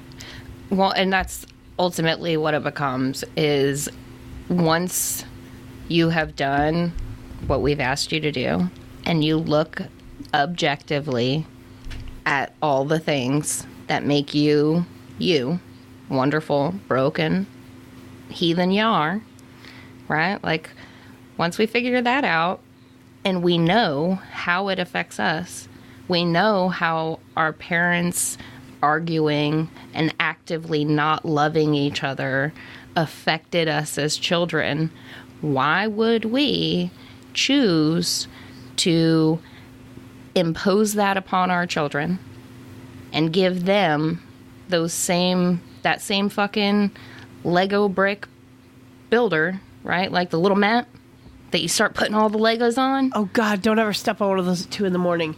I swear to God. Nah, if you're if you do what I'm about to say, you deserve to step on Legos at three in the morning on the way to pee. If you look at that list sitting in front of you after this is over, if you see all the ways that the world has fucked you up, and then you choose to do the same shit to the people that you made, step on Legos. Step on Legos. No, And I, much I worse, but- completely agree with that. But that's what that's ultimately how we have to look at it. We have to see that the ways that other people's uh, our parents, our grandparents, uh, whatever it was, however it happened, the way that they influenced our maladaptive thoughts, behaviors, and coping mechanisms, if we know what those are and then we actively choose to not deal with them, we're pieces of shit. We're shitty. Agreed. And we're setting our kids up to carry the same sets of luggage that we have. So, unless you're ready to sit your kid down and be like, it's a shit show, get ready to hear about what life's gonna be like for you because I can't stop doing XYZ. Because I'm selfish. Because I'm big headed. Because I think it's too hard. Because I think I'm too good. No. And, okay, I'm scrolling and I'm seeing this and I'm gonna do it. Go for it. Ladies, smash the fucking iPads. If your kid has one of them, I assure you, there has been more than one time in your life, in their short life, that you have thought, this is crackhead behavior. I haven't even seen this outside of 7 Eleven. You wild. Take that child, hand them a hammer, put the iPad in front of them, make them smash it. Make them smash it. And then make them drown it. And then, by drown it, I mean put it in the sink, run water over it, and then make them throw it in the garbage. And then you, mama, say, no, no more iPads, no more none of this. You're a sweet little baby. We're going to color, we're going to play with toys. If we get bored of that, we'll go walk outside and look at squirrels and birds and pick up leaves. And I promise you it's hard. And I promise you it's mind numbing. And who the fuck wants to hang out with a potato when there's goddamn YouTube? But let me tell you something. if we know that us millennials are only screen junkies because our parents let us play video games and they really weren't on us, and now we can't fucking put down this black box to save our lives sometimes. That is our security blanket. That is our heroin. That is why the fuck would we want that for our children? Why would we want them to be paralyzed on the couch scrolling when they've got laundry to fold? Why do you want that for them? Ladies, mamas, explain to me, please. Because I don't want that for her. I don't want my child to be 25 years old in a disgusting apartment, scrolling the screen for dopamine instead of doing damn dishes for dopamine, instead of cleaning up her bedroom for dopamine, instead of fucking wandering around and getting some goddamn serotonin throwing, flowing through her body. So, unless you can explain to me that you're going to explain to your 20 something year old child when they live in squalor, smash it today. December 18th, 2023, and Santa ain't bringing a new one. Smash it. Done. Done. The iPad is not a parent. iPad is not a friend. The iPad is not entertainment. It is the devil. it is a little gremlin that is going to take over your child's brain and hijack it. Your kid belongs to the internet now. Or smash the iPads. Well, here's a thought. Why don't we start with just don't give them the fucking iPads to begin with? Don't give them the cell phones at five years old to begin with. I mean, Actually- that sounds great, babe. But I gave mine one when she was 18 months old. yeah, and that makes you a shit mom. Right, it? it? did. It for sure did. I was a piece of shit. I was a piece of shit iPad mom. But you know what I did? I was an asshole because I wouldn't give them a fucking phone, wouldn't give them a Yeah, well- smartphone. the most they got was when they got into high school. I said, "Here's a flip phone. All you need is the ability to make a phone call and maybe text. You do not need a computer in your hand to be connected to your brain at all fucking times." And I still stand behind that. I can't stand seeing these kids who, like you said, they're little zombie monsters who insist on having mom's phone in the supermarket. They have to constantly be engaged with and st- yeah, and Yeah. stimulate. Oh, that makes me so That's angry. I want to rage and So- scream. and that's just oh it's it makes me mad at myself and everybody else because i kind of sort of knew how uh, children's brains developed quite rapidly when they're young and how important stimulation was and how important it was to engage with the little potato But the problem I- is they're being given these things so that they don't have to engage with the little potato, and that's where the parents should be beaten repeatedly. So, and this is where what I fucked up on was assuming that the iPad stimulation, because it was more, was betterer. It betterer. They play these shapy games and the color games, and there's the matchings. And the people who can talk and baby talk and say, one nose on your face. I can't Yeah. do that. No, it, I just felt like I got possessed by a demon. No, thank you. That's gross. no. But w- that's where we fucked up, and we, me specifically, but humanity, parents in general, more isn't better. By stimulating them that much, that young, we have now set that as baseline. I don't know if anybody else out there is like me, but there are certain times in my life where I have had the TV going in one room, music coming in another room, and then I'm sitting in a completely different room scrolling for dopamine, and that's still like not enough stimulation. So then I start doing something else, whether that be like cleaning or dancing or change up what's on in one of the four different sources of noise. Um, but that was when I was 19, 20 something years old. Go into any young person's dwelling at less than 10 they have the video game they're playing. They have youtube running of somebody else playing a different video game and music coming from an unknown source and probably some sugary carby thing going into the pie hole. Right. so they've got like five times at like under 15 years old. Um, all of that stimulation turns into drug addiction. It. I can th- agree with that's- that. That's just how this story ends. Um, we can't w- wire the brain for eleven. uh, for for like fifteen, right? Eleven used to be the the cool. It goes to eleven. No, like fifteen. Like fifteen. You can't wire the brain to be at like fifteen and then expect it to sit in pre-K and not manhandle the other kids, not bite anybody, not pay attention.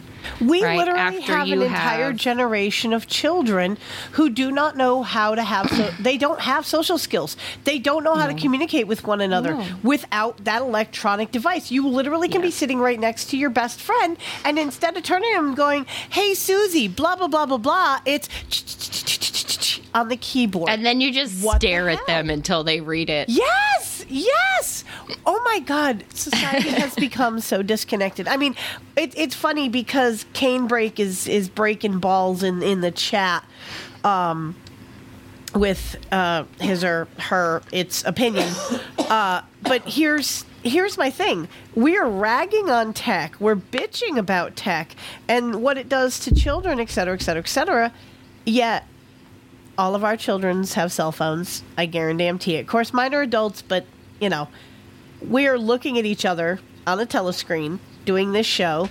You know, Yeah. we're we're working on getting a, a video aspect to it, and just in and of itself, it is a podcast. So it almost Yep. feels like it has shades of hypocrisy. I will not lie. But at Yep. the same time, we're also not children. I don't believe any of Nope. our listeners here are children, and and I still till And if you are children, yeah, get off of your here. parents for letting you listen to this garbage. No, um, Tell your parents to call me. yeah, or two five three two three seven three three two one. You know, let's uh, let let's get some weigh in on on your opinion of tech The and children. thought of a child listening to this just made my eye twitch. And it's my Sorry. left eye, not my normal right eye that twitches. Okay, and and and we would all like to know why you're twitching. Well, I I don't know, just the thought of a child listening to this. I, it- I don't know if you actually see and hear some of the things that children are being allowed to consume. But- this is probably really sanitary compared to some of it. I'm not even going to remind you of Nope. Cardi B, my friend. Oh, okay. So, I like to think in my little fantasy la la Lady Delulu brain that um, everybody else's kids are treated like sweet little innocent childhood having child babies and we don't um, we, we we don't tell them that the world is a bad place we warn them that it's a disgusting, not so great place. Um, but I would die if my kid listened to this at 10 years old. I, I would die. I, it would be it would be a bridge too far. I don't know. But my 10 year old is not the average 10 year old, so she's probably more sheltered than the average four year old. It's wild. Uh, but that that's also part of the problem, right? It's like we've societally agreed, like, what is even childhood? We're all they can listen to Cardi B and Elvis and whatever. It's fine. They're not sweet little angel babies who should be listening to I don't know hymns or songs about colors. What happened to Veggie Tales? I remember happened? Veggie Tales and Dragon Tales. You know, to some That was a good degree, you know, children's programming to some degree actually used to be a little bit wholesome. Of course, we're going way back to like Phone Boy and I's childhood with Uh, And it definitely Captain was Kangaroo always the more yeah, it was more of an independent studio type of thing. Like one one local station had something different decent. right. So okay, all right, I'll tell that story. So, uh, Millennial Media Offensive. It's a millennial-run media deconstruction show. All uh, No Agenda, um, and just like No Agenda has meetups, I'm trying to make MMO meetups happen. Uh, but I, you ain't gonna catch me at a bar. You ain't gonna catch me out my house in public around other people after 7 p.m. Just ain't happening. Um, and I like to go outdoors. So I decided to launch MMO Outdoors. And our first meeting was uh, at Maramec Park in uh, Missouri, Maramec Springs. It's a trout park. It's really cool. You should go. Um, but what I did was is I just told my internet friends where I was gonna be and when I was gonna be there. And if they wanted to come hang out and do some fly fishing, your girl got you. Right. And I told my husband this, and he's like, "All right, cool, yeah, no, that's the very millennial thing to do, but sure." And then I told my daughter, that I had a couple of friends who were going to come meet up with us when we were fishing. She was like, "Oh, who?" And I was like, "Some internet friends." And she was like, "Um, internet friends? You mean serial killers? You mean axe murderers?" Oh my so, god. So, yeah, I did my job. She knows the internet is a disgusting, dangerous place full of axe murderers and serial killers. uh, but uh, uh, Pfeiffer and his lovely lady ended up coming out. And uh, right before they got there, sh- my daughter actually, she was like, Mom, what do we do if they are like axe murderers? And I was like, Then we get axe murdered. like that's that's just how it goes down. Um, but no, it ended up being a good time. But uh, yeah, my kid is well aware that the internet is full of serial killers and ex murderers, and it's a disgusting place, and no child should ever be on it. And you definitely don't meet people from there, unless you're a grown up who carries. It's a dangerous. And see, here's the thing. okay, two two different ways to look at this. Internet can be good. It has its purpose. Internet can be Yeah. bad. It has a lot of shit on it that we need to protect our young babies from. That that's Yeah. just a very simple thing. Yeah. Um, as okay. Uh, As far as I know, I told y'all to smash the iPads, Uh, smash it, drown it, throw it in the garbage, make the kid flush flush its stash. Um, as far as like the cell phones and communications for the older ones, they thank you boomers. They still make flip phones. Did y'all know that? Yes, and I've heard that young people are actually starting to prefer a flip phone over a smartphone. I think that's maybe we have hope. Yeah, right. if I wasn't such a damn reflective box junkie, I would go to a flip phone only because nobody calls me. I've got like three people that call me, and those are fine being like phone calls. Uh, I have one person that texts me on a regular basis. Take that back, two people that text me on a regular basis. I will T9 that bitch. I'm fine. But I'm a junkie and I can't go without the YouTube and the Google and the, everything else that's on this wonderful goddamn phone. Um, but for the young people, give them a flip phone. Give them a flip phone. The only thing they need to do is let you, parent A, or spouse, parent B, know that they're alive. They only need to have a boss, like, they only need to have a number so that way a boss can call them into work any of their friends could text them. They can still get texts. It's not like they're not allowed to. But the functionality of a phone should be for communications. I think that's where we fucked up. And that's where the bad guy brain of marketing got us. Because now it's not just a phone. Like my phone is less of a phone than it is a handheld laptop like I'm it's I don't know the the phone the phone's not very phony anymore uh, and I think it would do these young people and also our brain our human brain right for a long time we didn't have phones. And then we did have phones. And for the longest time they were like stationary. They were in one place. There was one place that you could get phone calls or be on the phone. And now it's everywhere, anywhere, and nobody answers it when it rings. Or we have it on silent, and God forbid it makes a noise. Um, yeah, and that's a like our brains aren't, they're not evolutionarily evolved yet to process all of that stimuli, all of that information. So do them a favor, give them the flip phone if you have to even give them a phone, um, and just tell them the internet is disgusting, disgusting. Well, I mean, you're not that far off. It is it is kind of disgusting in certain circumstances, you know. I think it's so when I say it's disgusting, I say that from like, let's go, I don't know, um, abduct some random Midwest person, age 17, has gone to church and youth group and doesn't know anything, and show them like four websites. That would traumatize them. Right? Right. Like, there's a, it's a, I just love the like way we've gotten so the far door. down the rabbit hole on on technology. I mean, it, it, it's a basic thing.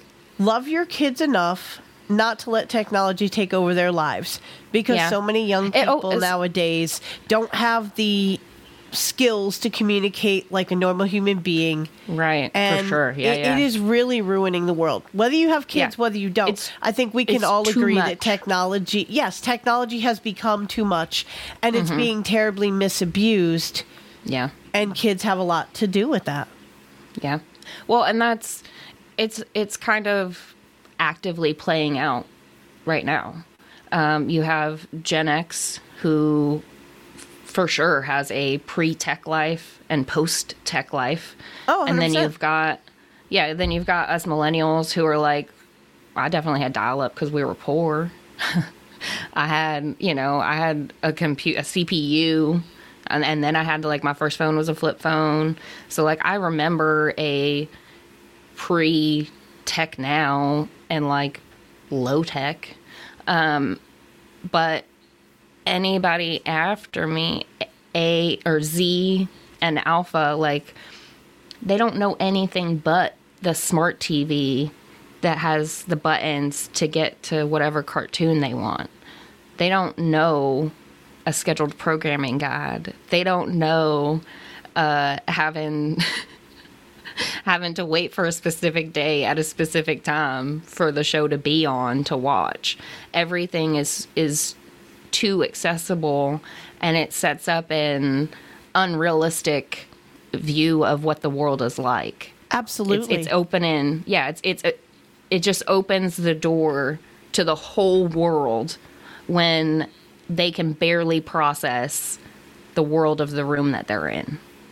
Like their object permanence, they don't have any like they're they're like I don't even know how to explain it in a way other than they're brand new human beings who shouldn't be exposed to that much stuff.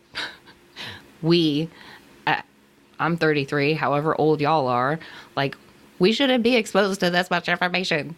There's a reason why we freak out and why we don't understand things and why we get overwhelmed and why we have burnout because you're worrying about too much shit.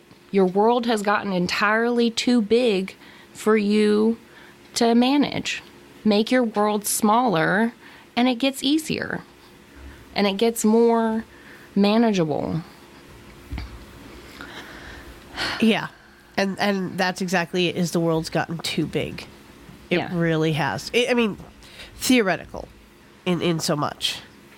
And that's I mean, the world has not, other than population, the world has not changed size. it's not expanded in size right. at all.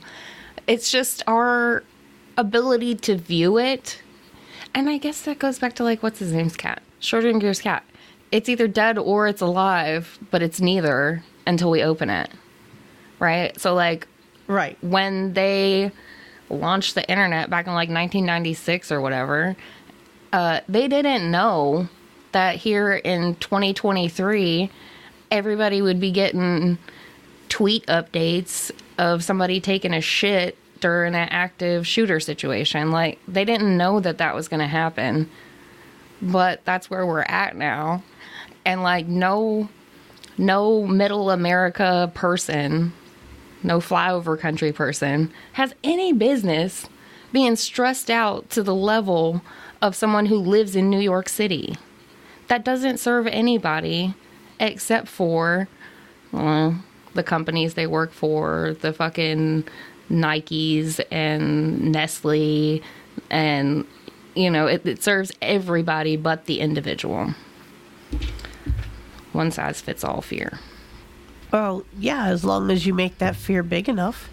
Yeah. And that's and long that's as it can, as long as it can blanket everyone. you're good. Yeah, and that's yeah.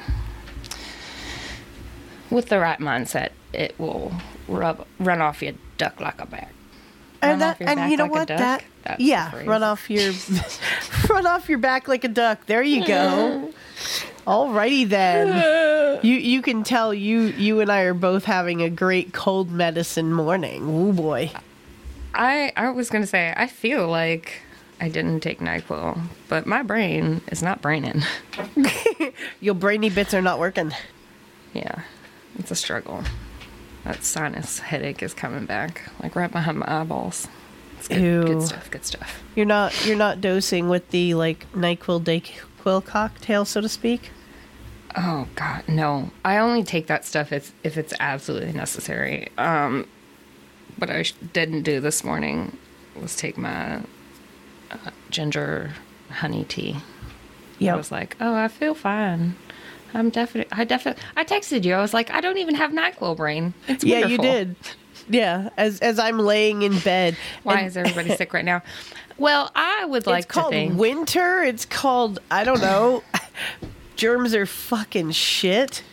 So I'm gonna put on my tinfoil hat, and I'm gonna say that um, it's because everybody went for a booster and or their combo flu shot, get it all, RSV, CV19, 12 in one. Oh, it's interesting that you mentioned that. I just want to uh I just want to touch on that really quick. Yeah. Apparently touch there it's really quick. There apparently that's is a journalist who was shaming people for not wanting to get jabbed. And tell me this is not the most delicious ironic karma. This person actually died after getting jabbed. Well, that's. I'm not saying I'm happy somebody died. Don't get me wrong. I'm just saying like that was a massive karma whipsaw. Don't on be too person. haughty, or God Almighty will humble you. Hmm.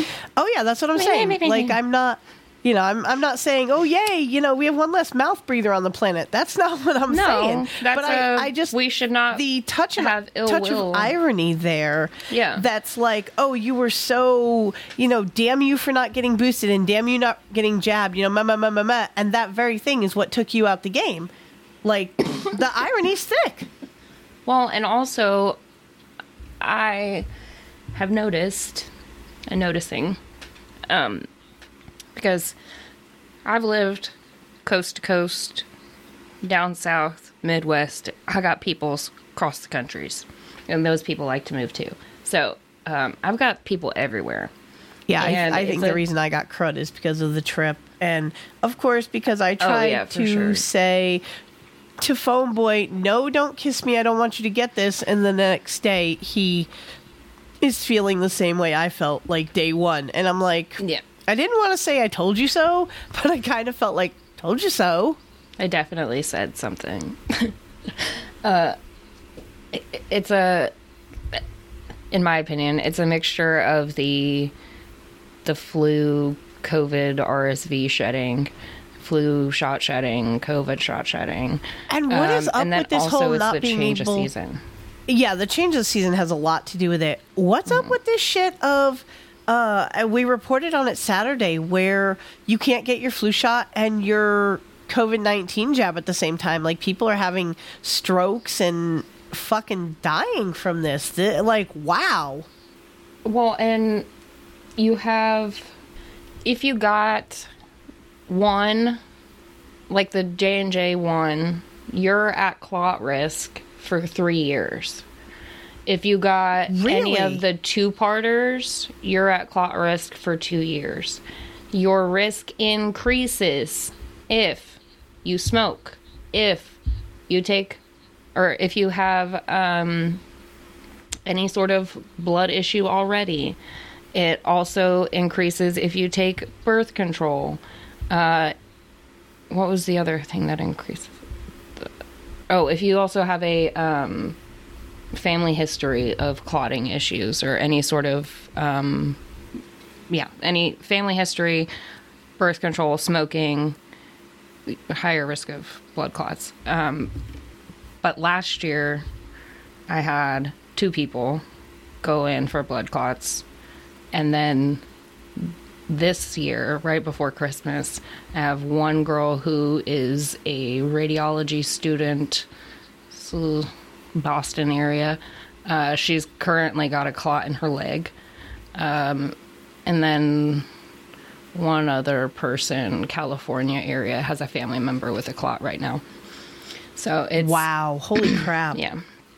Uh, and then the other thing that I saw health wise was the dog pneumonia. This I didn't hear a- about that. Oh yeah, it's a it's a viral dog pneumonia that's going around that can only be cured by this shot that they came out with last year, and before that we really didn't have this problem. Uh, I personally didn't get it for Max um, because it's at the time it was just like required by doggy daycares um, because it's akin to kennel cough and just as uh, transmissible. Um, but there there is an oddness to it to me uh, that there has been an uptick of um, doggo deaths since the start of school to like Thanksgiving. So I'm making a prediction that it will be dead dog season from back to school to Thanksgiving in perpetuity.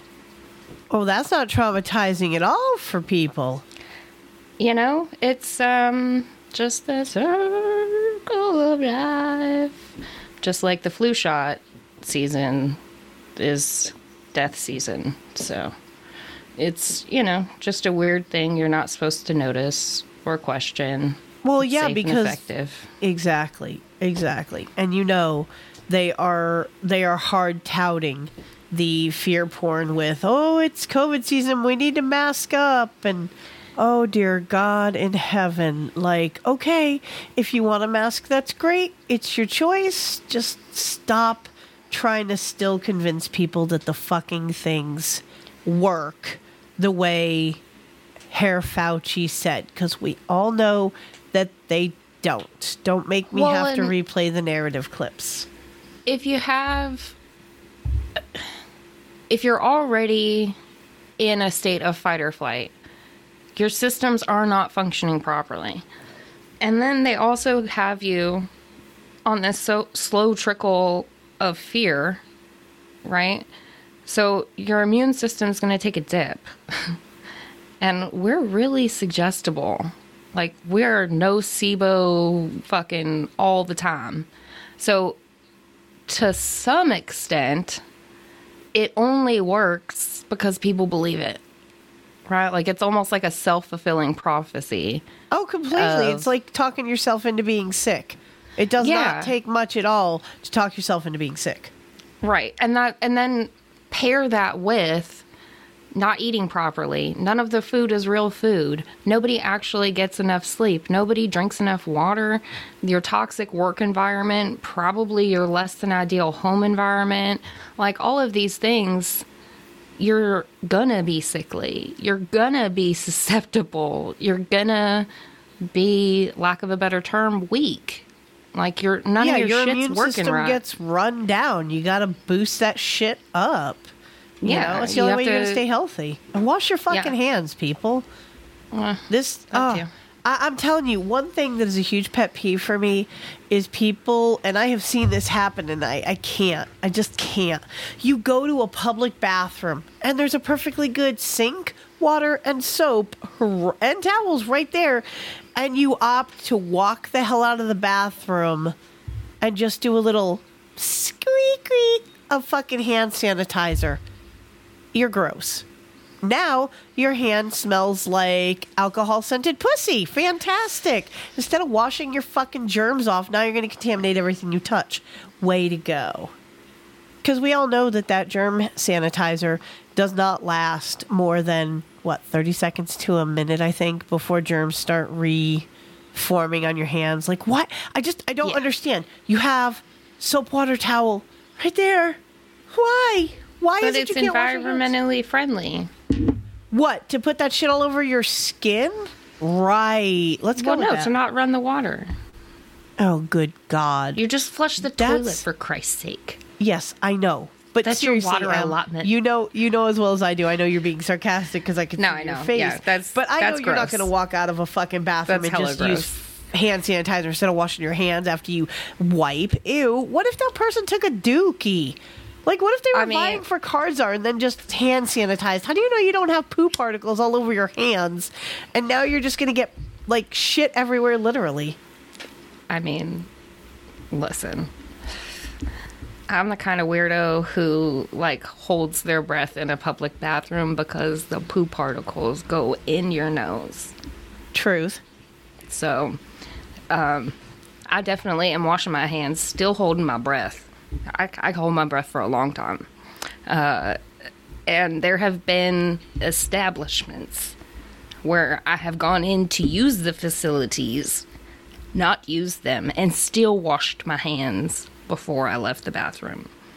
Right? Like if the bathroom isn't good enough to use, I'm still washing my hands because I went in the disgusting bathroom. So, there's no pass. I yeah, There's I'm no pass. I'm obsessive about hand washing, which is why I'm funny that I got sick. I think it was seriously because of the fucking travel and everything. I mean, there was Well, literally you're one run down at connection where and then this just happened to be a bathroom issue where my stomach decided to betray me and we made it just as they were finishing boarding our flight. I'm like, you've got. I mean, yeah, we had we had a tight connection to begin with, and having to go to the bathroom and and whatnot, it it uh, it cut into that time significantly. But yeah, I and I should have known. I should have totally dosed the shit out of myself with some zinc and whatnot before going on this trip so that I would be quote unquote protected and such. And it's funny because I literally said to Phone Boy, I'm like, shit, I forgot my hand sanitizer. I mean, it's not ideal, but it's better than. Yeah, I know the irony dripping off of that. Well, no, I'm just nothing. laughing because you said you forgot yours. So I'm like, not me. I have one that lives in my purse. It gets taken out just enough to use it, and it goes right back in. Well, I I did have for the longest time. I have the little uh, Bath and Body Works ones Yep. because I like the smell of them, and I have a ton of them. And it would be nothing to put one in my purse, and I probably really should. But I'm always afraid of that stupid little thing clicking open and then Busting it open. empties open. Oh, it's such a nightmare. Yeah. And the and the No, holders it's- are expensive. and honestly, I I grabbed Hadley one for when she was at public school. I had to buy her three of them, not because like kids stole them or she traded them or anything, but because they fucking broke. That stupid silicone they make them out of is the cheapest, most designed to fail silicone ever. Uh, yeah, Emergen-C is a good one. I I have an old lady regimen that I started a while ago, and that's working pretty good for me. But I messed it up exactly nine days ago, and that's why I'm feeling less than. Uh,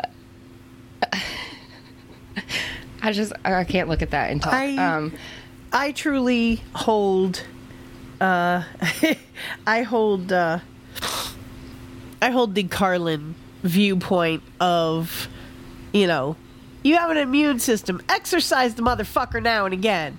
Like Yeah. I, I I'm I'm a firm believer and and I said this funny enough um I was talking recently to I think it was Phone Boy's family. And I'm like and I think I might, yeah, I even said it on the show, I think Saturday. Like, when you start touting how a vaccine uh, immunity is stronger than natural immunity, that's when I check out. Like, sorry, your body is a machine. It knows what it needs. And sometimes you need to get sick. Sometimes you need that little reminder, like, hey, tighten up your game. And that's what I feel like this is. Is this is just a little reminder from the world that I need to tighten up my game and start washing my hands like religiously and put that stupid hand sanitizer back in my purse. In addition, I would unmute myself. oh my myself. god, that's funny. I just you phone boyed yourself. I did. Uh, boost your immunity for sure. But in addition to that, let's look at our other hygiene. What are we eating? How are we sleeping? What is the content that we are consuming? It is all Are we- circular. Yeah. And that's uh, my favorite time of year is obviously fall because I'm a basic bitch and pumpkin spice is life. But Fuck yeah, it is. seasonally, seasonally, I like winter. A, if you go outside, you really want to be outside. So all of the parks, all of the everything, none of y'all's are out there. It's wonderful. It's my free playground. I can go anywhere I want and nobody will be there.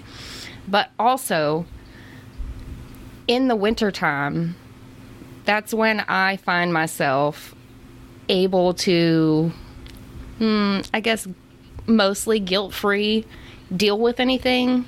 I have enough time to like kind of hibernate. Nobody's going to ask me to go do anything because there's nothing to do. Nobody's going to have any expectations of my yard because it's covered in snow. So now I have my mowing day for something else. There, wintertime is more beneficial to us than I think that we have ever fully realized with being in the world that we live in now. Uh, one thing I would encourage y'all to do is this winter to look at this winter more of a hibernation. Um, oh, what am I thinking of? Like a, ugh, Like when a the caterpillar, reset? a cocoon Oh, oh my cocoon, gosh. like a hibernating cocoon, um, where you can you can like kind of hide out and work on your shit. And the the time that you used to spend mowing the yard, now you can spend that time mowing down your maladaptive behaviors and coping mechanisms. Yeah, like Tiny And- Bu- like Tiny House said, we have seasons for a reason, death and rebirth. That's exactly how it's Yep. supposed to be. Is the Uh, life cycle. Yep. And I have always been, because that's just, I think, how we are, um, a New Year's resolution person. And in that same sentence, I was also the person who was definitely not changing this year by January 15th. So when I. So in other words, shifted. you you had about the normal two week. Oh, I'm Oh, yeah. gonna be a great person. I'm still trying really This is hard. so I'll do it next year. nothing's better. Yeah, yeah. No, Yeah. I and and for a lot of time that was you know whatever. It worked. I did it, and I knew I could do it if I wanted to. I just don't want to right now.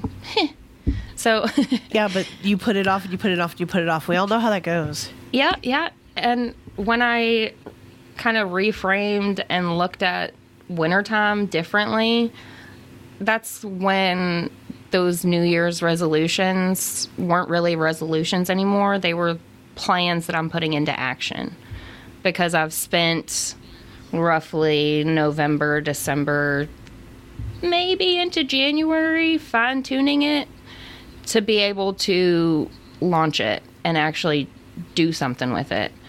Um, and when I started doing it that way, that's when I actually had that noticeable growth and I felt like I was like healing and getting somewhere and actually doing something.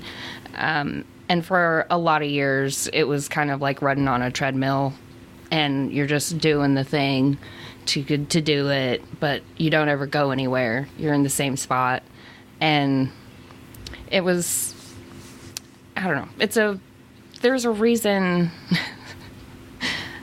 there is the the seasons, right? It's the death and the rebirth. This is when the world, the the oxygenated rock that we live on goes into its own season of death. So if the oxygenated rock that we live on can go in its own season of death, knowing that it's going to get warmer, things will start growing again, the snow will stop falling. Like the oxygenated rock has done that for however long it's been the oxygenated rock that we live Exactly. on. Like we as inhabitants of the oxygenated rock have to have that same cycle or we end up dysregulated or not we don't deal with things when we should and then they end up getting us when we're down. They end up coming at us when we're already dealing with the rents due and I got my hours cut and now I'm crying about fucking Aunt Becky being mean to me when I was 9. Like they we we can't do that. We this is 2024 ain't the year for that. It for many reasons, many reasons, it is not the year that we get caught up in our fifis. We got to spend this yes. winter processing them That is and getting getting people through do it. that too much. They want to live in their feels. It's all about their feels, and you just you cannot do that. And here's here's how I look at the seasons. Okay, if we start with the beginning of the year, okay, it's colder than a well digger's ass. Okay, fine. There's endearing things to that. Go outside, get bundled up real nice and warm. Go outside and take a slow, cleansing, deep breath. It will absolutely renew your soul.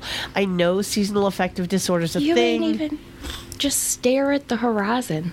You could do that too. Stare a nice out crisp as far snowfall. as you can.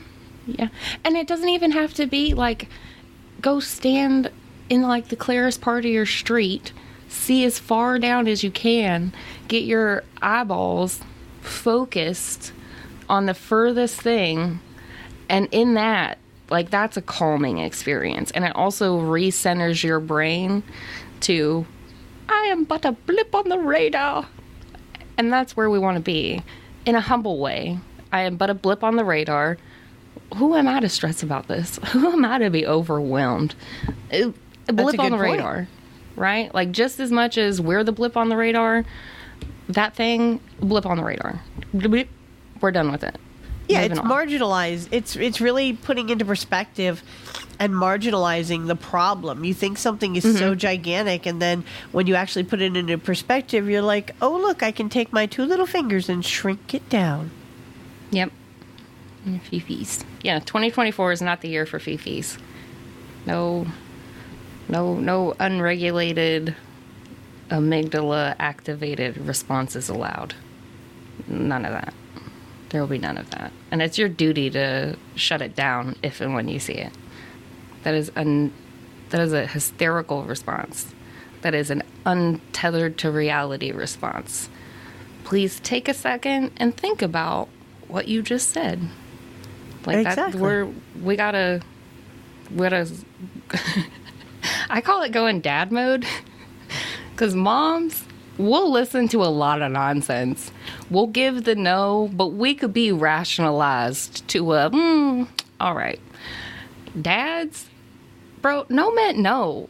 I fucking said no. That means no. I told you not to do that. Give it. No Xbox. I told you if you backtalked your mom, you'd be facing the corner. Get well, go get in that dang corner, son. Like, that's. We need to go dad mode. Zero nonsense. If it's not good for the individual, which is in turn good for the group, end of it. No more. Not allowed. Done. Shut it down. Agreed. Agreed.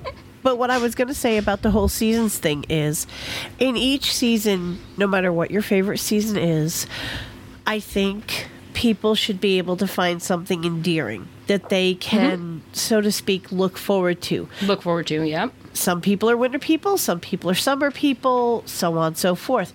But there's something that I think everyone can look forward to in each season, whatever it happens to be. For me, it's listening to the snowfall in winter.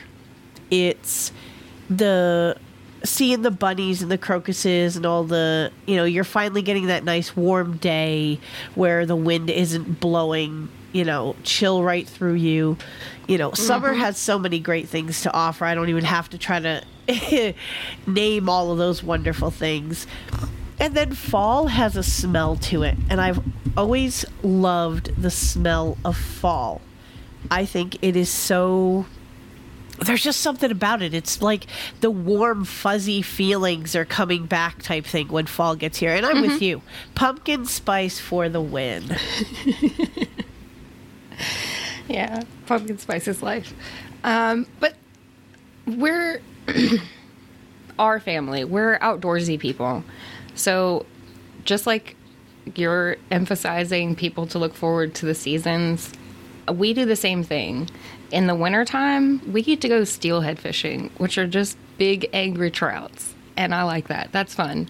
Tom likes it more than I do, but I love it because he likes it. So uh, that's what we're doing this winter. We also snowshoe. We also still go camping in the snow. We got a heater. We got sleeping bags. We got layers. We'll be fine. Um, in the springtime, like everything's thawing out, you still can go cast. There's still nothing to get hung up in yet. That's wonderful. Summertime, it's hot when we go camping, but that means that we're doing more water adventures. Uh, your lines get caught and everything, and you cuss a lot, but you're still catching fish, so it's fun. Um, but I don't know very many other people who have their their hobbies, outside interests, non-monetary interests um, that keep them in a look forward to cycle. Some of it can be like the sports. I know like sports ball is a big thing for a lot of people. You got your football season, your basketball season, baseball season, hockey season, do do do do do. That's your calendar is the sports balls. Um, my only, hmm, I guess, dislike of that being someone's cycle is that that's a fabricated experience. Like you're not actually running the ball. You're not actually running the bases. You're not actually swinging the bat. You're not most of the times in the stands with that level of energy. Like that's if you're a sports ball person and you're not in a stadium every chance that you get, uh, you're not getting the full benefits of being a sports ball person. And I understand that that's a little unreasonable um, because tickets are expensive. Um, but in the conversations that we've had today, understanding how outside influences uh, affect us and change our behavior, there is no reason why your hobby, right? Like if I have a bad day of fishing, I still had a good day outside. So there's no lose for me, right? At least for me. I know some people, if they don't catch anything, then oh, the whole day's ruined and everything is garbage and I'll never fish again. But those are the people I'm talking to in the sports ball world right now. If your team loses and now your whole week is shot, bruh, it, that's not it. That's not a that's not a thing that brings you joy. That's a conditioned behavior. You're a football people because your people are football people. You're a sports people because that's how you commune with your community. Like it doesn't actually serve you. You're getting hijacked for no reason. Um, but the the seasons, it's a cyclical year in year out. Oxygenated rock does its thing, and we're subjected to the thing that the oxygenated rock does. Ultimately, you should want it to be the best experience that you can have. So, get hobbies, get outside. Yes, we like fresh air. Yeah, yeah. Even if it is to just go outside and breathe non inside air, that's acceptable. Even better would be to go for a walk and see how many different trees you have in your neighborhood or animals. Or if you live in a city, how many different types of cars. I don't know. It gets dark early. That's a, that's the other thing about wintertime is like it gets dark early, so there's not really a whole lot of quote unquote day left in the day once you're done working. So instead of like being bummed about not getting to do anything outside and fun in daylight, um, I started journaling and working on some passion projects and stuff, and that was that made it easier. And most of this is like personal experience, but my grandfather has also dealt with seasonal depression, like a doctor told him seasonal depression, um, for the better part of 25 years. so I've seen, I've seen how the sun going away and the hobbies and the activities and the routine if you don't if you don't in a way accommodate yourself and find a way to still get those needs met um it makes after october something to like not look forward to. It makes the whole year very heavy and depressing. So Yeah, I I'm not looking forward to going into this whole winter season, but I'm sure that we will all come out the other side of it, you know, hopefully uh, a little less scathed. And you know, hopefully or at least know exactly where we're bleeding from Yeah, you know, that's that's helpful too. You know, if you're going to bleed, it's good to know where you're bleeding from. yeah And so hopefully can know where to apply pressure yeah. Hopefully uh hopefully our listeners today have gotten some value out of the show that we have given them. Hopefully they will uh, look into this book and trying to become better people, you know, through learning where our problems are, you know. I mean, we, Yeah. we all have them. I mean, let's just be honest. Everyone has problems. Everyone has a story, quote unquote. we all have ways we can be better Yeah, every day we can be better. I mean, we're not perfect. I'm not even going to get all, you know, biblical and crap on it. But, I mean, the reality is we're all flawed. We're all trying to put ourselves back together to whatever degree that we're broken. And we have a wonderful support system, you know, in each other. We just have to not tear each other down and attack each other and devalue each other. You know, I, I value all of my friends, the few that I have, because I'm really not a person who likes to. Ironically, you know, podcaster with three different shows, and I'm just really not a people person. It it takes a lot for me to actually have someone who, you know, I regard as a friend because I'm extremely guarded. That's probably a lot of you know my being broken uh, attributes to that. But that's something that I'm that's the- comfortable that's the with at this wall point. of safety Yeah. yeah that's it if you climb over this brick wall i guess you earned it cool welcome welcome to the other side of the wall darling uh, and in a lot of situations i would much rather be the person with the brick wall boundary than the person who doesn't have one um, but they both carry their same set of risks. Uh, ultimately, it's I have to speak to the person, not, and I guess kind of in a biblical way, not like the person in front of me, but like their highest self person. That so if I am speaking to the highest self person, I'm not gonna be unkind. I'm not gonna be demeaning. I'm not gonna be, I'm gonna speak to them as if they understand what I'm saying, as if they are going to hear what I have to say. I don't have to belittle them to to get their attention, right? Like that's a that's a weak person habit. Let me make you feel small so I can feel big. Uh, and shame on us who do that. Um, but yeah, it's a it's it's pretty simple. Just treat others how you would like to be treated. And if you see someone being treated poorly, try to rectify it or at least say, "Hey, you ain't got to be treated that way. you could ask for better." So, That's right. Demand better of yourself and and frankly others. You know, I had a recent conversation with my youngest son about surrounding himself with better people. It's a uh, it's a conversation I had had with my oldest son at one point. It's like if the people who you surround yourself with reflect upon you.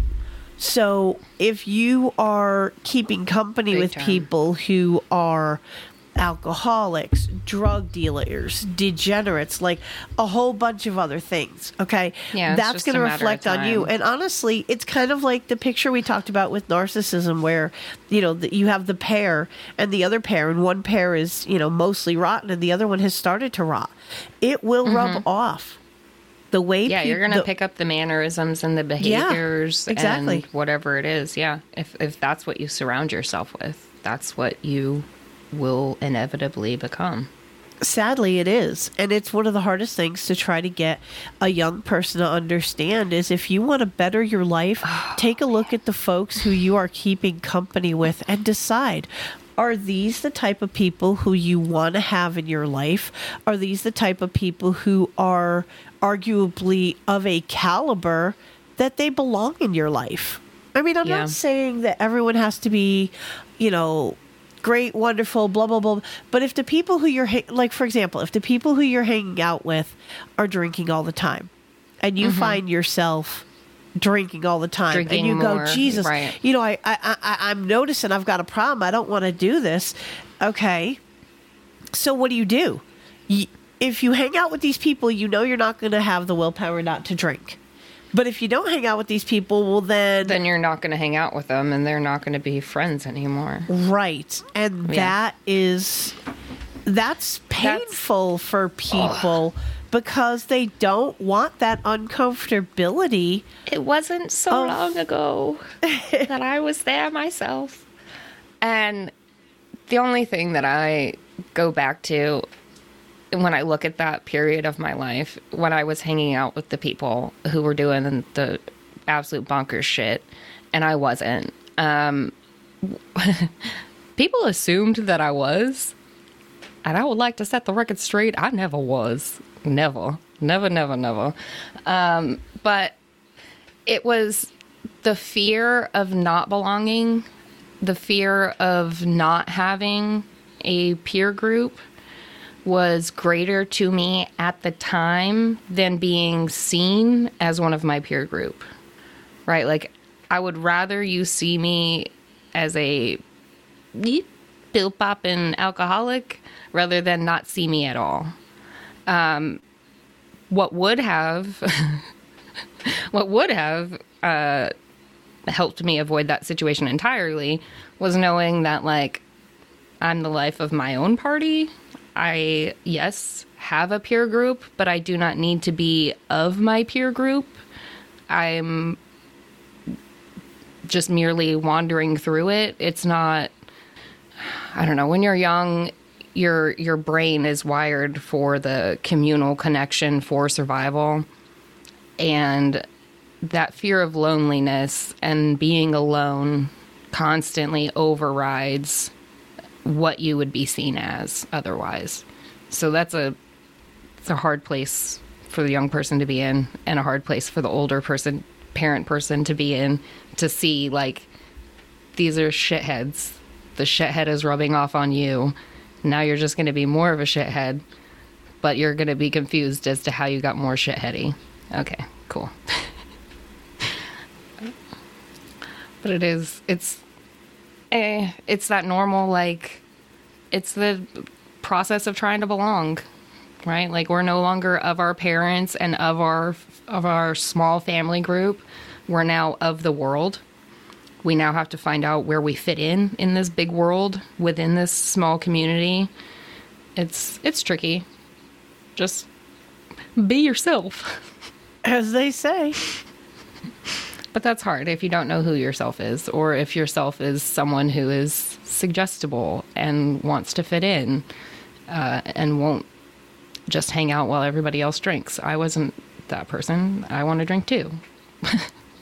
Well, yeah, I, I get that, especially at young, impressionable ages. That's why I, I think that it is a really good thing to teach your kids how to be their own best friend. I think it's one of the most important lessons we can teach our kids is that you don't always have to have other people be your quote unquote entertainment or uh, your validation. Yeah. I mean, that's really hard for kids. Kids, 99.98 of it should come from you. right? And that 0.02 that has to come from somebody else, it it doesn't make or break you. And tying it all in nicely. If we're broken and if we don't know what to do, if we're fixing ourselves, then our kids will see us fixing ourselves. They'll be able to take notes and then they learn how to do it. And then if we've done it long enough and if they feel like they've learned enough, then when it does come time for them to have to use it or need more information, you have the confidence and they have the confidence in you to say, hey, life is really life and can you help me out? Can we work through this? And that's important. I need somebody to sit with me and do this list of shit. I got to do my inventory. I got to figure it out. Something's not right. I need to f- balance it out. And that's that's like 10 years from now, 8 years from now, 5 years from now, whatever. But that day will come when our children find themselves in that lost what the heck do I do? Where do I belong? Life is life in Truth. and we have we have to be able to give it to them because there are some things that I simply cannot go to my parents for because they never experienced it. They never went through it. They never like that wasn't the path that they took. So they're not going to be able to give me the advice that I need at that time. Exactly. I don't want I don't want my daughter to have something that I would think you could go to your parents for. uh, I don't want her to have something like, oh, I can't go to my mom for that. Like she don't fucking know. I don't want her to be like, oh, I can't go to my dad for that. He don't fucking know. No, like we're evolved people. We we do stuff. We know things. we're a resource. We'll we'll help you. It's fine. If I didn't give you all the tools in childhood, I got it now. Well, figure it out I mean, as parents, sometimes we don't have it. No. Wait, wait, no. We, we definitely don't have it. You know, we, we try so hard, but I mean, we're only human too. Yeah. And that's and that's the thing is there's so many variables that go into the human experience that make it unpredictable. We aside from going Bush Alaska, having the baby in the living room of your lodge you built yourself and never contacting another human being again, you can't control how they turn out. Dude, where do There's sign up for that? I, I want to go back nurses. in time. I want that. there's school, there's family members, there's neighbor kids, there's you know what I mean? Like there are just so many things that that have access to our kids, that have access to the way their life plays out that are outside of our control. That the least we could do is be control freaks about that. And, Completely. And figure out how to best equip them not to succumb to communism. I like the way you put that. Yeah, because uh, it's it's the that's the only outcome when everyone is defeated, when everyone is so downtrodden, not an individual, one of the whole. Like that's that's where we end up, and I don't want that. We don't want that. Freedom and the pursuit of happiness. Happy, happy, happy. Yes, Like exactly. But it's up to us. Um, it really is yeah. up to us to affect. We're the captains of our own ship. We are. And actually, I used, uh, you had actually had a clip where you were like, I'm the captain of my own motherfucking ship. I used that as my opening clip for Lotus on Saturday. Oh, nice. Yeah. Look at it, me. It, it was actually great because uh, Phone Boy pulled a clip from Star Trek uh, where the dude's like, "Thank you, Captain Jerk," and that's what he played for his. since I had the first clip, it worked out so perfect. I was howling. That's Like, a good oh. pairing. It we that's like that's the new screwed around thing we've been doing is like we figure out okay whose opening is it what clip is you know what what's gonna work and what can we pair with it because we like to kind of have the answer answer back thing it's kind of become our shtick as being just kind of giving each other crap now and again every day All day, every day. hey it's the only way to get through life is to laugh and i can Yeah. assure you we we laugh a lot in our house even when we're sick like I felt Sometimes that's when the most funny things happen. It's like the sick delirium sets in. Oh my god, yes. Those are those are some of my favorite memories. And it's not even like NyQuil induced. Your brain's just not braining. It Yeah, your your brain is not braining at all. It's definitely fever. Yeah. Uh, live, love, laugh. Yeah, that's the other one. And when that doesn't work, you know, load aim fire. Yeah. And when that doesn't work, pour a cup and roll up. Actually, that should be step two. Pour Step a one. cup and roll up. Pour a cup and roll up. it. If after problem persists, proceed. Repack. Right. That's right. No no problems in the world can't be solved with a good fresh packed bowl and a torch lighter. And a little bit of thinking. Yeah. Damn right. I think it's funny. Weirdo was talking about how he does most of his best thinking in the uh, the royal room, and I'm like, oh yeah, who doesn't do their best thinking on the throne?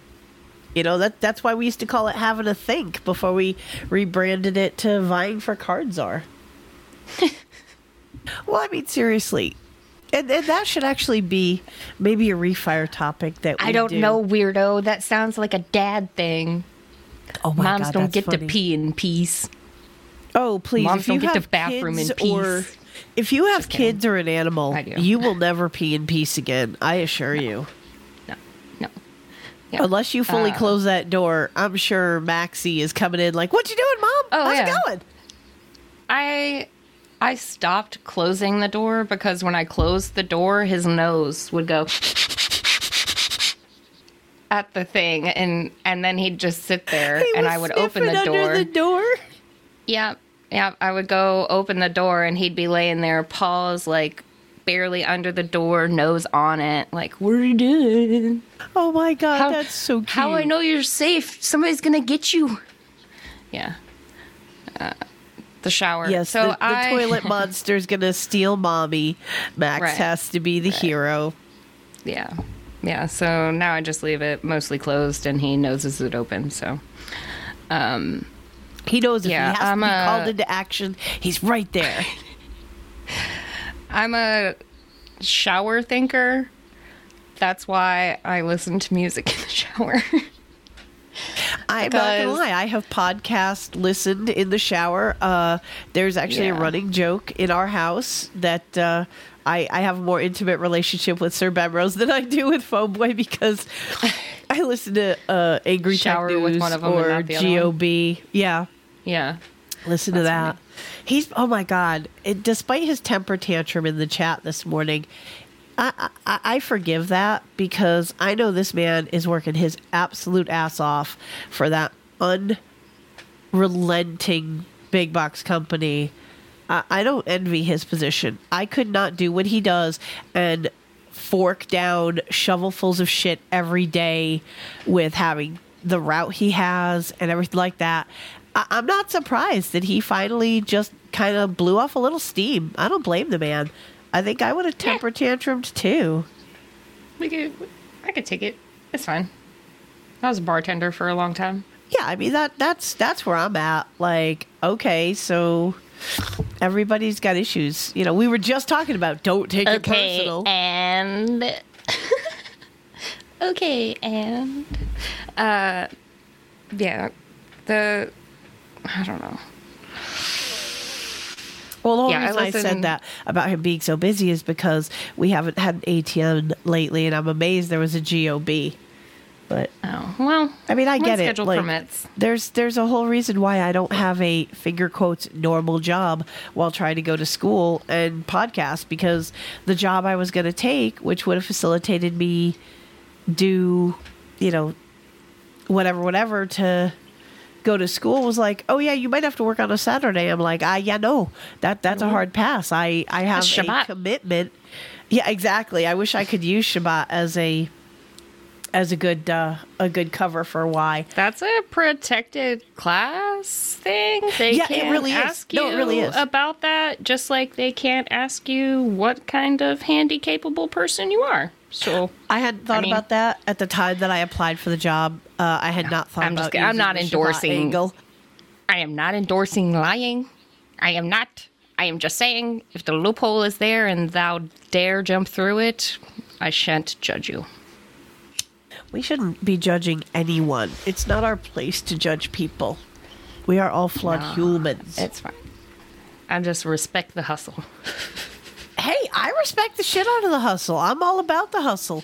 But, you know, unfortunately, sometimes the hustle intersects with the other things, and you have to figure out how to work around things.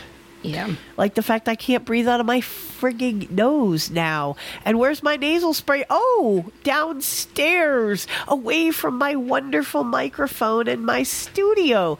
Because instead of being intelligent this morning when collecting up all my wares to come up and be a podcaster, that one got missed.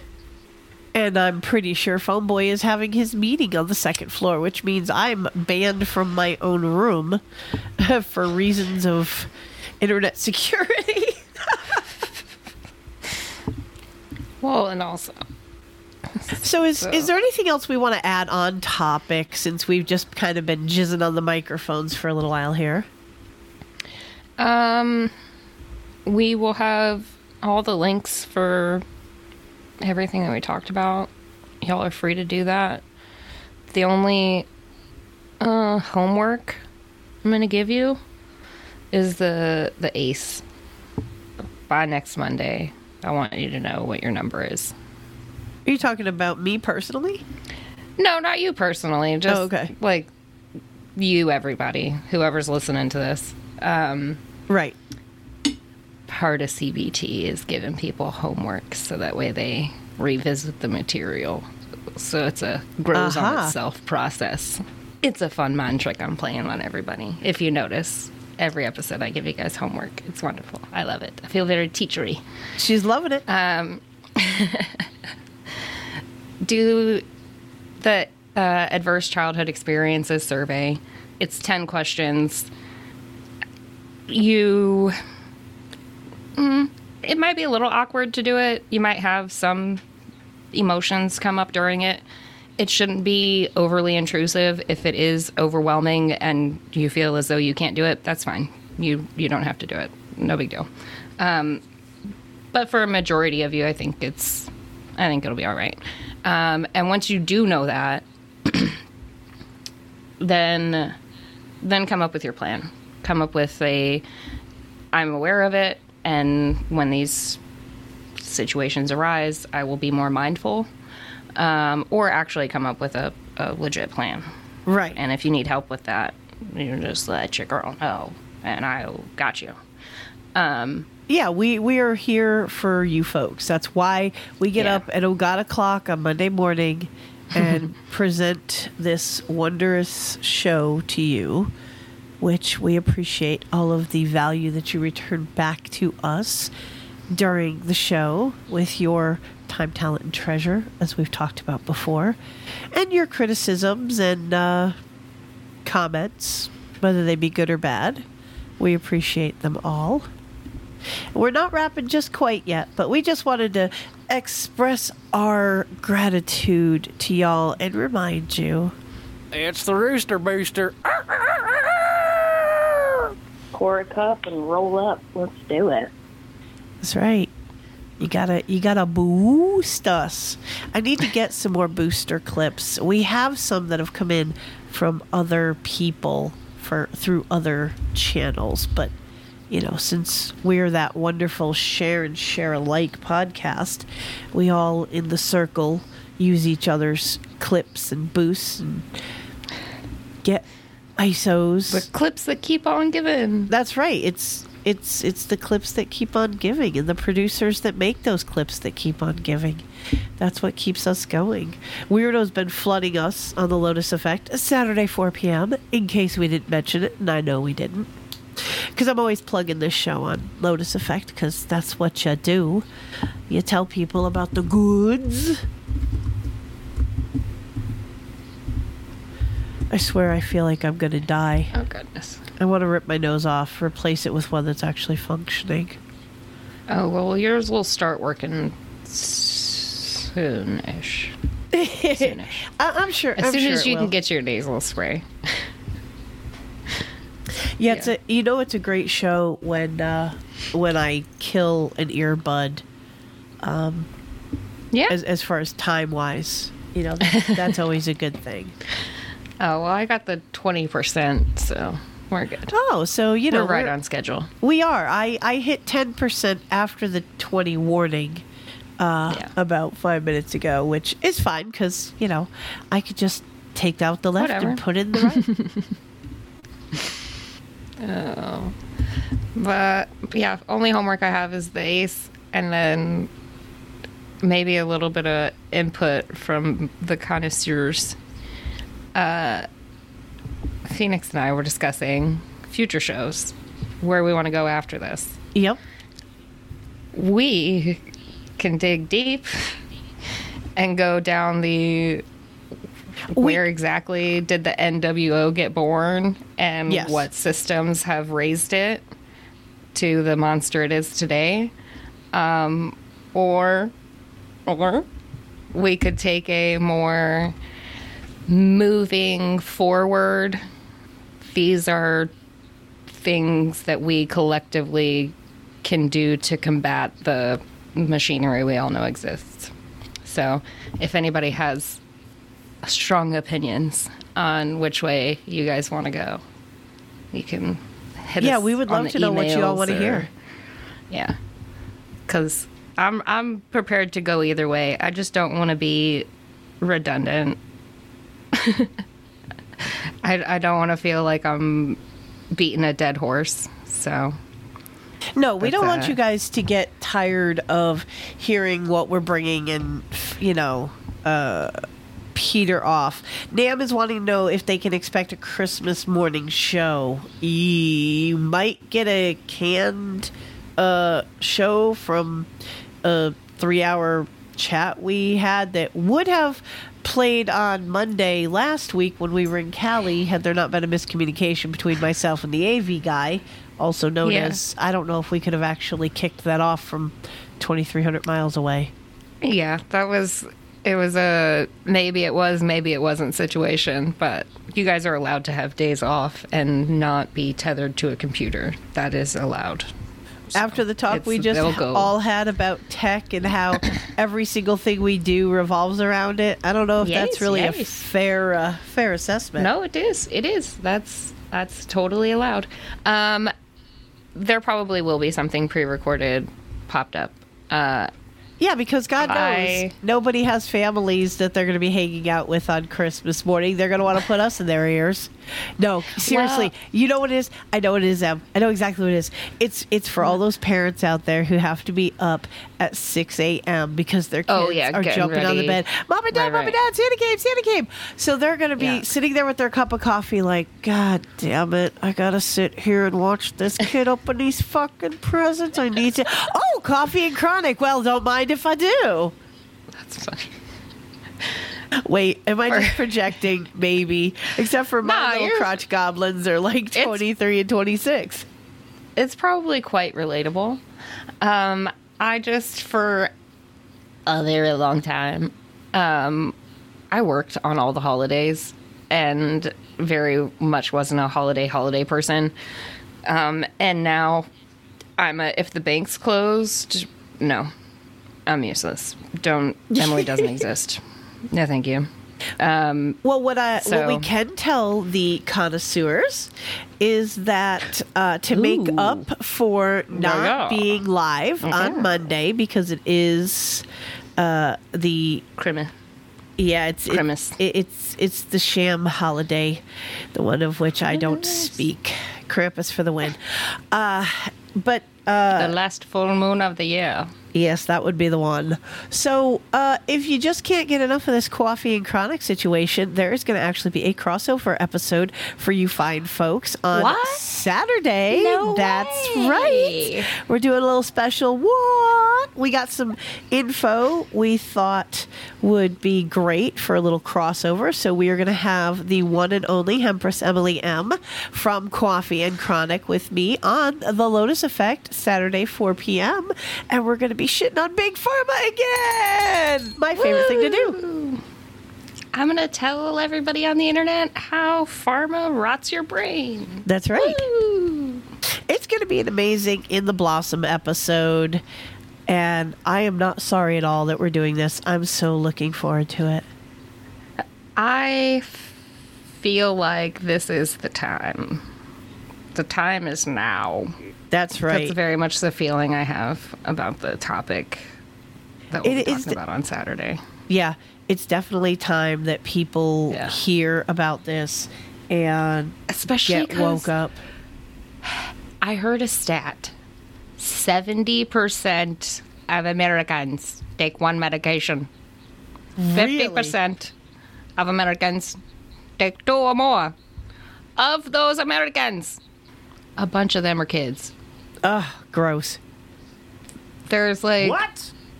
Yeah. It, it- there's like five year olds on Adderall and Ritalin, three year olds on Adderall and Ritalin. That's because the parents don't want to deal with the fact that you have a hyperactive little shit stain. Okay, they're all hyperactive little shit stains. It's called uh, Childhood. discipline and childhood and terrible twos, and maybe you've heard of it. Like, stop medicating your fucking kids, people. Yeah. Let the little And kids then- be kids. Let them have energy. Let them be individuals. How dare I say such controversial things? They can't be individuals and all sit quietly at school to learn how to soldier. That's not possible. Cannot have. So Well, they don't yeah. want that anyway. No, they don't. Um, yeah, Saturday should be interesting. No, I should say that is what they want. They want them to be mind controlled little cookie cutter slave children who are perfectly well behaved, dependent on the Yeah. system. Exactly, 100%. Why do you think that slowly parents have become obsolete and the teachers are the ones raising the children? Yeah, and that I when the germs first kicked off and they officially made it to the schoolhouse. My first programmed robo brain thought was why don't they just keep the kids for 2 weeks? We could put together care bags. We could bring fresh clothes every couple of days. We could see them through the you know, the little air cap the like you got the door you have the door that you go into the school and then you're in like the breezeway and then you go into the office or the school school but the doors Right. are always locked. Like the airlock that's what i was thinking. Right, Right. like we could all go why the fuck was that my thought? Wow, I'm I'm seriously concerned about So- you in that sense. babe that was supposed to be the thought. That's supposed to be like they got rid of orphanages for a reason Yeah. right? Like we, and now they're slowly bringing it back. Like your kid at school, I, I, it's one step away from the orphanage, and that's Yeah, it really kind of that's is. a dis. Yeah, well, and it, the the more that you think about it in that way, the more true it becomes because they have the nurse on staff. They have they're all mandatory reporters. They're all paid to be there. Everybody is supposed to be looking at this child through trauma informed goggles, right? But that's not actually how it happens. Um, but anyways, yeah, I could only assume that more millennials thought that way. But then I knew that that was the response because that's when people started acting like it was Handmaid's Tale out here. right. Yeah, they were like, that's how it starts in Handmaid's Tale. Taking the temps at school and sending them home in jail. Like, People nah, bro. weird. It starts by handing our children over to people who are not us. Yeah. You- It, it, it- black Yeah. and white, no gray area there. Yeah, yeah. All right. So, do we have any closing thoughts for the connoisseurs before we uh, talk to them again on Saturday inadvertently? My millennials know what I'm going to say.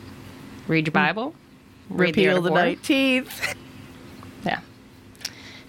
Mostly, listen, if all, if everybody could just read the Bible and the Art of War, I wouldn't have to be up here saying things like repeal the 19th and turn off your withholdings and homeschool your children and eat real food and go stand outside and touch grass and stare off into the horizon and let and the turn the fucking wash over your MSM off if you haven't already reached over and turned off the button that connects you to the idiots MSM. Do it. Do it Yeah, if, now. got, if if if everybody was busy trying to understand the these, thys, and thous, and Art of War, Sun Tzu talking in riddles, if y'all were just busy doing that, we wouldn't have time for nothing else. Amen. That's Amen. that's that's not a lie. That's not a lie. But you know, much like we say every week, go out there and get it. Get it.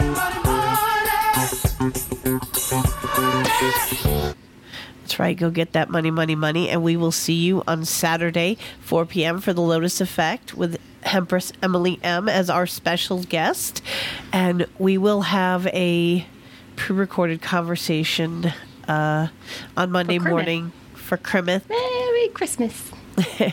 So until then, enjoy your week and don't let the bastards get you down. And I've been Phoenix. And I've been Empress Emily M. And that's a Kesha song, in case you didn't know. Oh, I did not know that.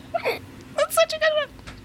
You know, we're totally going to have to snippet it for Saturday. Yeah. Actually, we'll play it in, 30, in 33 on Saturday. There we go.